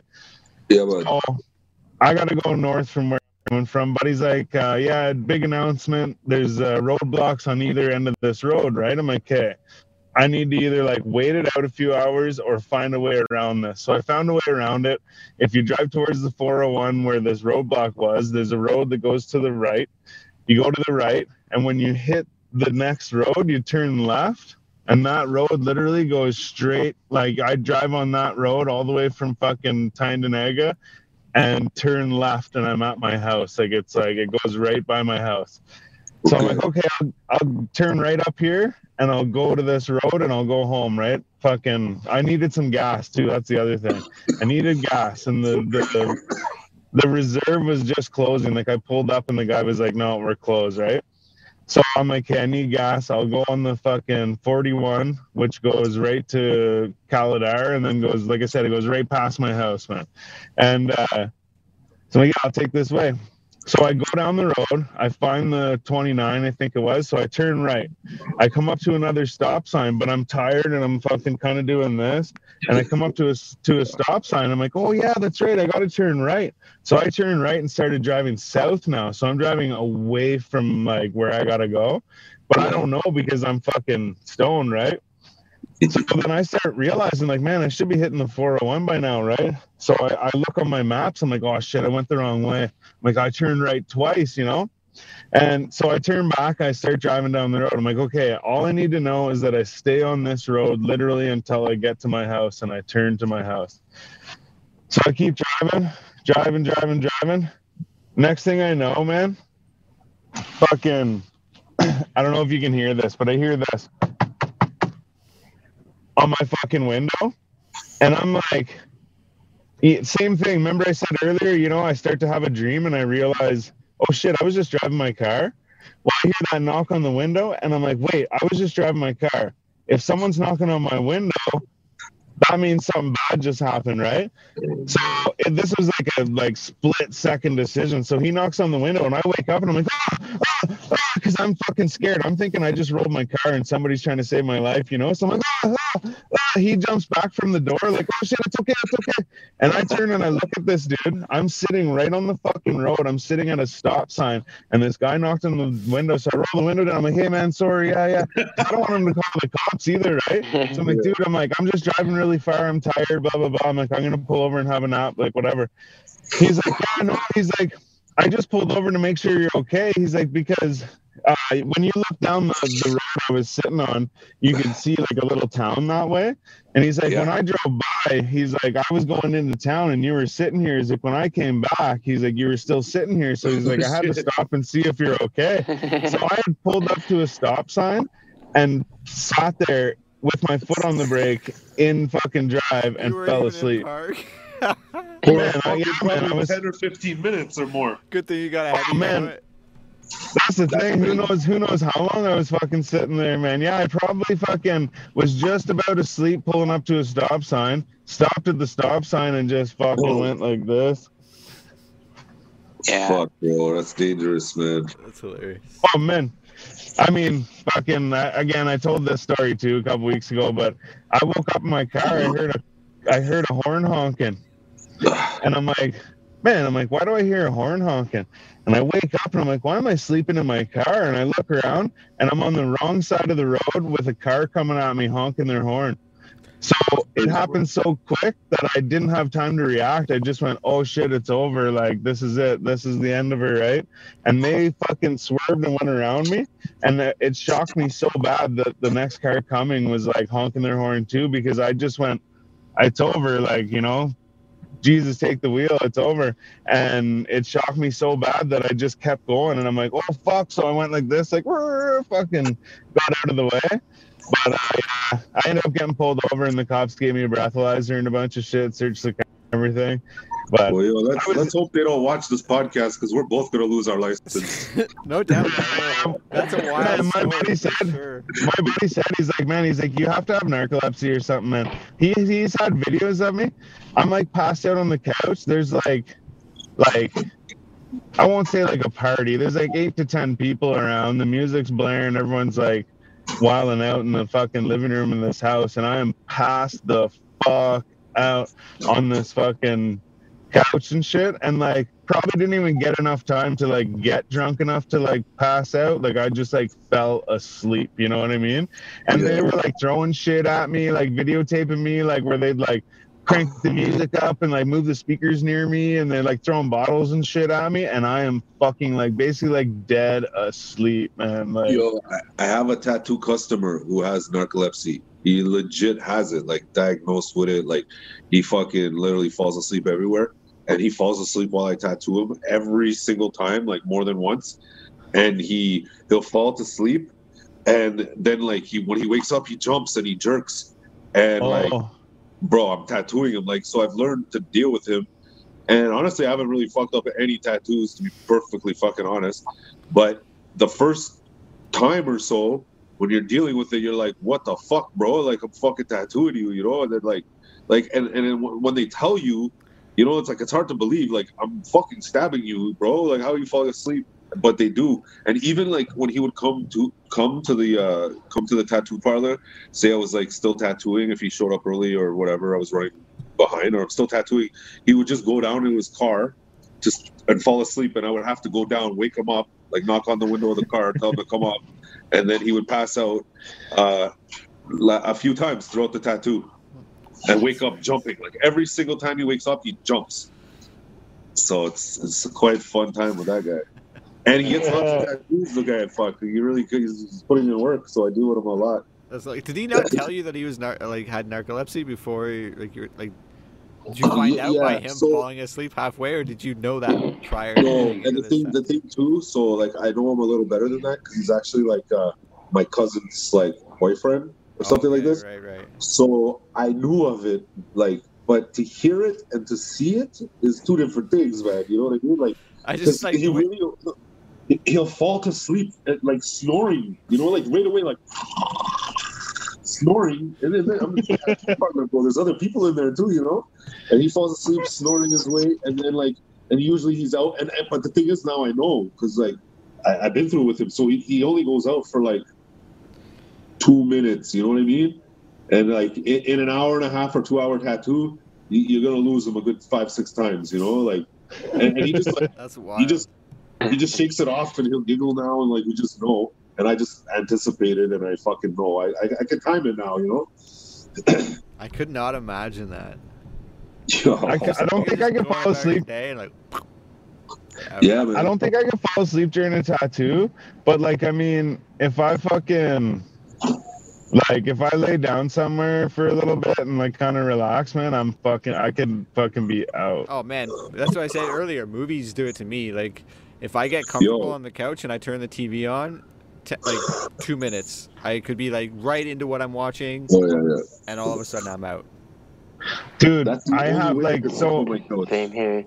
Is if I pass out on it. I've had this problem like many other times with many other people, but this one girl that I dated, I'm telling you, man, every fucking single movie we watched over like 2 fucking years. I did not see like the last half an hour or more of every fucking movie because we'd roll up and we'd get like candy and shit and like whatever and we'd get all comfortable and like she also had this big couch. It had like a wide fucking like it was like set back, you know, so we could both like kind of like lay in there and shit. So we'd like fucking turn the movie on and like eat some munchies and shit and whatever, and I'd just be like fucking sleeping, and like I'd be talking to people about the movies, be like, yeah, fuck, I saw that movie. She'd be like, how does it end? I'm like, I fucking forget, but there's some good parts in it. I could definitely relate to that. That's the only way I can fall asleep on my couch. If I watch a TV or whatever, I pass the fuck out. I can actually sleep on the couch. If I'm like, fucking, if it's too hot in the bedroom or some dumb shit like that or whatever, and I'm like, yo, I want to sleep on the couch, and I try to go sleep on the couch, I can't. Sleep on the fucking couch. And I can't fall asleep on the couch. It's super weird like that. You just have to watch the TV. On the couch. But I can't go to sleep on it. It's weird. My buddy used to always have a fan. And, like, it wasn't, like, blowing on him, like, all the time. Like, sometimes it was just facing the other way. Just for the noise. Man, I have an app on my phone. It's a white noise app. And it does, like, air conditioner, fan, raindrops... Like, but you know what though? Shit. You know what's actually really good? Every night. You know what's really good? And I do this. I don't know if it's helping or anything, but so the reason why this is a good thing, and it's all a big explanation, but when you're the first like 7-8 years of your life, you're like you remember everything. And you could instantly like repeat it, you know what I mean? And it's like you're kind of like in your subconscious or something like that, as like whenever you're like a kid, and then after like 7 or 8, you start to live in your conscious, and then when you sleep, you actually like go back to that like your subconscious as a child type thing, and you retain information better. And so a lot of like what you know and how you make decisions and what you do as an adult are made up of what you learn as like between fucking 0 and 7 or 8 or whatever. And so now what they say is because you retain the information better when you're asleep or when you're fucking 7 years old or whatever, it's good to, you know how people listen to like quit smoking, like fucking hypnotizing fucking tapes and shit at night, right? That's actually good. Like that's, so I listen to like videos about like interviewing, like how to ask questions or like things about like life and shit, and I'll put my fucking headphones in, turn it on, and fall asleep. And like I said, I don't think it's like fucking working or anything, but they say apparently you retain the information better when you're sleeping. Yo, you know what I do that with like audio books, and I do that with like I do that with The Secret. You know, I'll play that shit. Oh yeah, a year of my life, sometimes 6 months. I have the movie. I haven't done it in a while, but I'll do it over and over. Like I've done it probably 5 or 6 times in my life, where I'll play that every night, or I play you know, The Science of Getting Rich, or there are certain books on tape about like money and making money, and I play that. Like I'll play a whole book on tape before I go to bed, and it's playing while I'm sleeping. And I do that often, but it stays in there, like in the subconscious. It's like I think like, I mean, I'm saying this myself. This is kind of like my own theory, is that it's like RAM over like hard drive memory space. You know what I mean? Whereas, like, in the first 7 or 8 years of your life, you're like, what's that? I'm not familiar with those terms. So, like, in a computer, you have, like, so much RAM, and then you have so much, like actual, like, memory on your hard drive, and that's where you save your files, is in the memory. Okay. But the RAM is how much your computer can process at once. Like you can, how many screens you can have open and how many things you can have running. Okay. So your RAM is like your short-term memory of like what's going on right now, and then your like random access memory. Yeah. Stands for. And so what happens when your computer slows down is it's because you have so much stuff open that you're now using your fucking hard drive memory as your RAM, so it has to go to your hard drive and then go to your screen, so everything slows down. But point is I feel like that's like a good analogy for it, is because for the first 7 years, you can, for anything that you take in, you can repeat that back or whatever, right? Like you know, like you know, might not understand it, but you know what was said or whatever. But then now, like I said, when you're sleeping, apparently you're in that same like mindset, so you can take that information in. So it's almost like you're like, you know what I'm saying? I feel like I lost myself there. So you're retaining the information through your subconscious. Like. Yeah. So like when you're sleeping, you're more like I want to say susceptible, but not susceptible. It's just like you're more able to. So you can obtain. Yeah, you can like whatever, what do you call it? Like retain the information. Retain, better. Yeah, that's right. Yeah, like take it in and keep it. Yeah, but I do that with like I said, man, like book on tape, and I did that a few times with The Secret, and I did that like enough times with like things like Poor Dad, Rich Dad, and fuck yeah, again, The Science to Getting Rich is one I listen to a lot. Even like The Alchemist, I listen to that on tape. Yeah. Shit like that. Yeah, dude, have you seen the movie The Secret? Is it just like it's the like book on? It's a documentary. Yeah. Yeah, it's basically the same as The Book, but it's like it's saying all the same shit. It's just I personally like I haven't read the book, so I can't really say. But I'm more of like a visual dude. I'd rather hear it in an hour and a half than read it over fucking 3 weeks or whatever. Well, yo, I had read the book, and then I fucking came across the audio book, which is the exact same thing, but I took it because I just wanted to fucking listen to it more and more, you know. There's lots of chapters in that shit, so Oh, it's so sick. I don't think you guys have. You guys seen it? Jonesy B show? Oh yeah, I saw it years ago. No, I haven't. I have it on DVD. Fucking, I'll give it to you, man. Fucking. Is it? It's the same. Yeah, I'd watch it. There was. So I have it on DVD that, too. And, like, Zeitgeist was another one that was like going around at the same time. Have you guys seen? Yeah, yeah. Zeitgeist documentary. So it was like there was a whole group of like documentaries that I was introduced to it all at the same time at around like 2006, 2007 time. Yeah, and it was basically The Secret and the Zeitgeist sort of shit. Yeah. Yeah, different topics, but they were at the same time for sure. Yeah, I'm just saying like that I was introduced to those like that's that sort of mindset or that mode of thinking like when I was in my like digging into like conspiracy shit, that whole secret thing was like something I was like really interested in. I'm like, oh, okay, I can like manifest my reality by thinking about positive things or like yada yada yada. Like it's resonated unreal at that time. It's unreal how legit The Secret is, and the thing is it's a lot of people are like, if you've seen it, whatever. People who have seen it will like, so I'll tell people about it and they'll come back on me and be like, oh, whatever, that's bullshit, right? And then even some people who watch it are like, still like, oh, that's bullshit, whatever. But I think it's 100% real. It's just that, like, bro, it's just that it's all in you, right? It's like people always say, and this is really, there's no real science behind it. It's so cliche, but people always say you can do whatever you want or you can be whatever you want or whatever, right?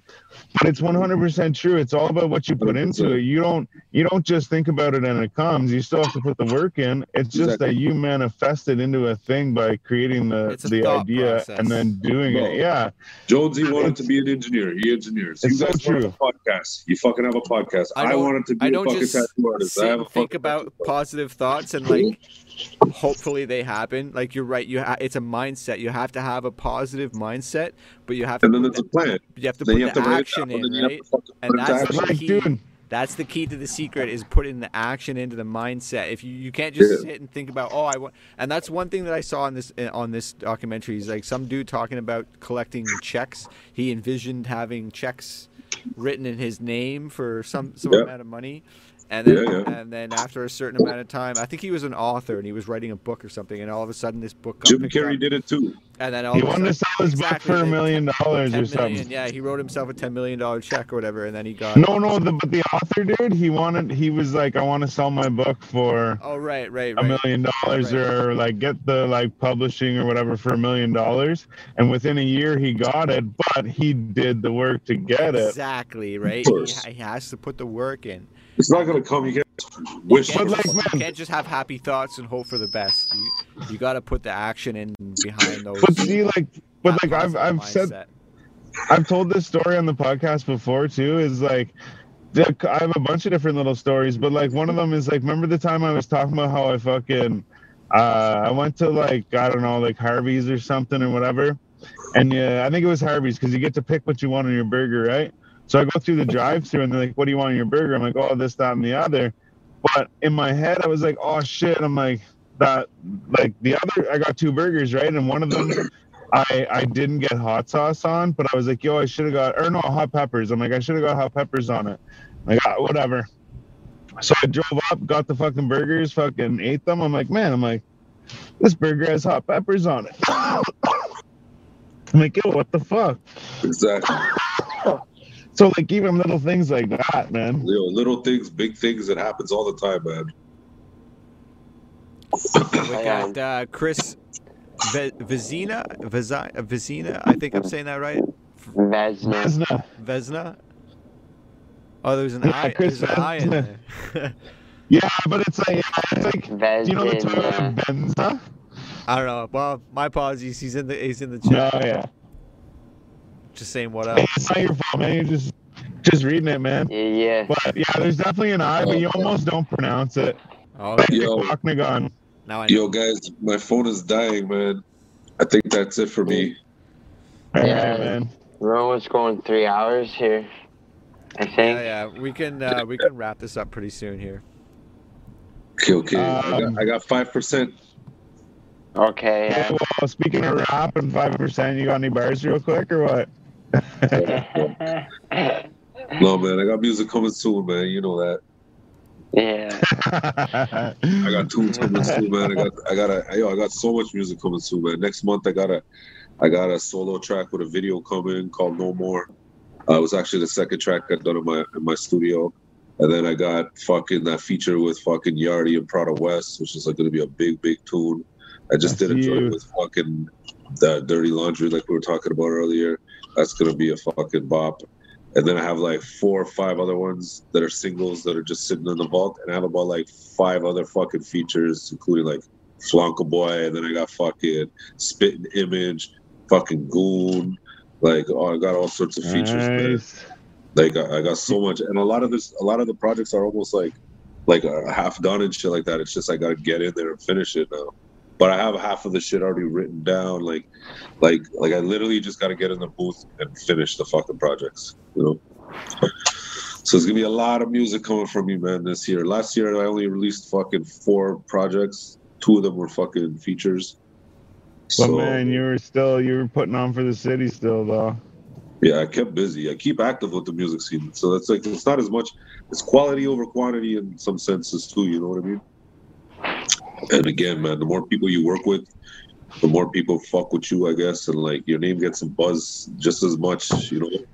So just creating a buzz right now. You scared the shit out of me. I almost just pissed my pants. Fuck, my dad just fucking hit the fucking back of my car. I almost fucking shit. Until you pass the joint or what? Pass that boy. Can't see his darts, man. Oh shit, I forgot what I was gonna say now. Holy shit, man, that's good. The shit right out of me. I was gonna say, let's get that Jonesy Bully Zone feature. That's what I'm saying. Yeah. No, joke. I'm trying to cop a pair of those fucking Flankaboy shoes, man. Yeah, man, hit them up, man. Nobody'll do custom sizes. He says he'll do custom sizes for me. Let's go. Perfect. Yo, we should do like a 4G Audio Bully Zone fucking track. Let's do it. All 3. All 4. Let's do it. I'm down, man. Seriously, let's go. I'll get working on the beat tomorrow. Okay. Do it up, man. I will. I'll make the beat tomorrow, no doubt. Yeah. It's on. Fucking right. I'm down, man. Yeah. Yeah, I've been even thinking, man, I want to try and fucking do a little more music and shit. Like, I totally put it on hold with all this fucking podcast shit. Focus more on this. Podcast got you an audience though, bro. So it was smart, you know, because now you have an audience and a fan base, so and an outlet to put your music, you know. So it's actually it was all part of the process, man. So yeah, that's actually super good that you did this first, because now you actually have eyes on you, you know. And now when you put out music, you have fans, you know. You already have fans. You got a platform. That's it. Yeah.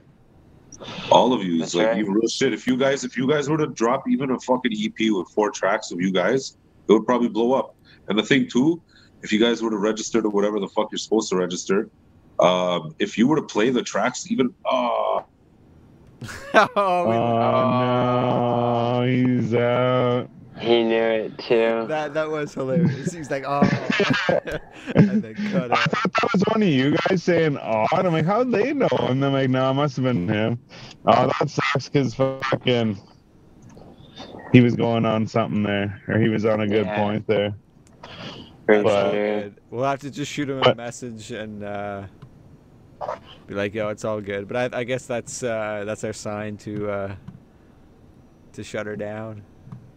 Yeah, true that. Yeah, for sure. We should fucking definitely try and do some more music over the next year and shit. I totally missed my chance to use the 2020 vision line. I feel like no one really. There was a couple people jumped on the 2020 vision before 2020, and then like I feel like no one really did it because everyone was like, "Wow, like we got other shit to worry about. It's not funny." Yeah. Yeah. But yeah, I know. I agree though. Just real quick, too, it's funny that he mentioned doing a song with us, because even myself, I was like, you know what, man? Like, he's been posting shit, and, like, I've seen how he's been working with different artists. I'm like, you know what, man? I'm like, I should see if he wants to do a song together, you know? Hell yeah. I think I mentioned it last time I saw him. We were at the studio, and I was like, yo, I want to get the Bully Zone feature. So I just thought I'd throw that out there again this time. Yeah, fucking right, man. Yeah, and if we got the beat from you, then it's fucking everything's tickety-boo. Exactly, yeah. I'll throw something together. Remember that. I'll try and write that into the fucking verse. Tickety-boo? No, we got the beat from you. Everything's tickety-boo. Write that shit down right now. Yeah, that's like... I was in a hotel one time. Whenever I think of lost bars, I think of this, because this is one bar that I remembered for the longest time. But we were in a hotel fucking whenever I was working in Barrie, and we were like all partying and shit. And so me and Buddy were going out for the night, and we went to the other hotel room. We're like, hey, boys, like, you guys want to come out? And they're like, no. And some of them are sleeping, and some of them are like kind of like having a couple beers but probably going to bed and shit. So like, yeah, you guys want to come out? It's like, no. So we hung out for a little bit. We bugged the guys that were still asleep and shit. And whenever I left, I'm like, all right, we're out of here. Peace out to everybody that's still awake. And I turned and looked in the microwave and checked my hair. And I'm like, as I checked my hair in the microwave, and I was like, oh shit. You're a poet and you didn't know it. Fuck yeah. But any motherfucking way, might as well wrap this shit up. Thanks for tuning in. Go check out 4G Audio Podcast.com, 4G Audio Podcast on Facebook, Instagram. Also, real quick, while I have your attention, send me your music to 4G Audio 613@gmail.com. I'm going to try and start doing a stream where I play your music, and we can swag out. I'll fucking read your comments and make fun of you and shit. Also, go check out our sponsors, Greengrass Oasis, Pequawknagon, Tyendinaga, Shannonville. Also, ggoasis.ca. I'm fucking killing it, boys. Gang, gang. Yeah. I'm Styles the Prophet, baby. I'm B-Show. And I'm Jonesy. And this is the 4G Audio Podcast. Thanks for hanging out with us, gang, gang. Also, shout out to Bully Zone. Thanks for fucking coming through. He pulled up last minute. That's so sick. But yeah, happy Friday. Have a good weekend. Everybody be safe. Peace out. Go subscribe. Yeah, catch you on the next one. Peace. Yeah, hit the red button, baby. And we're out.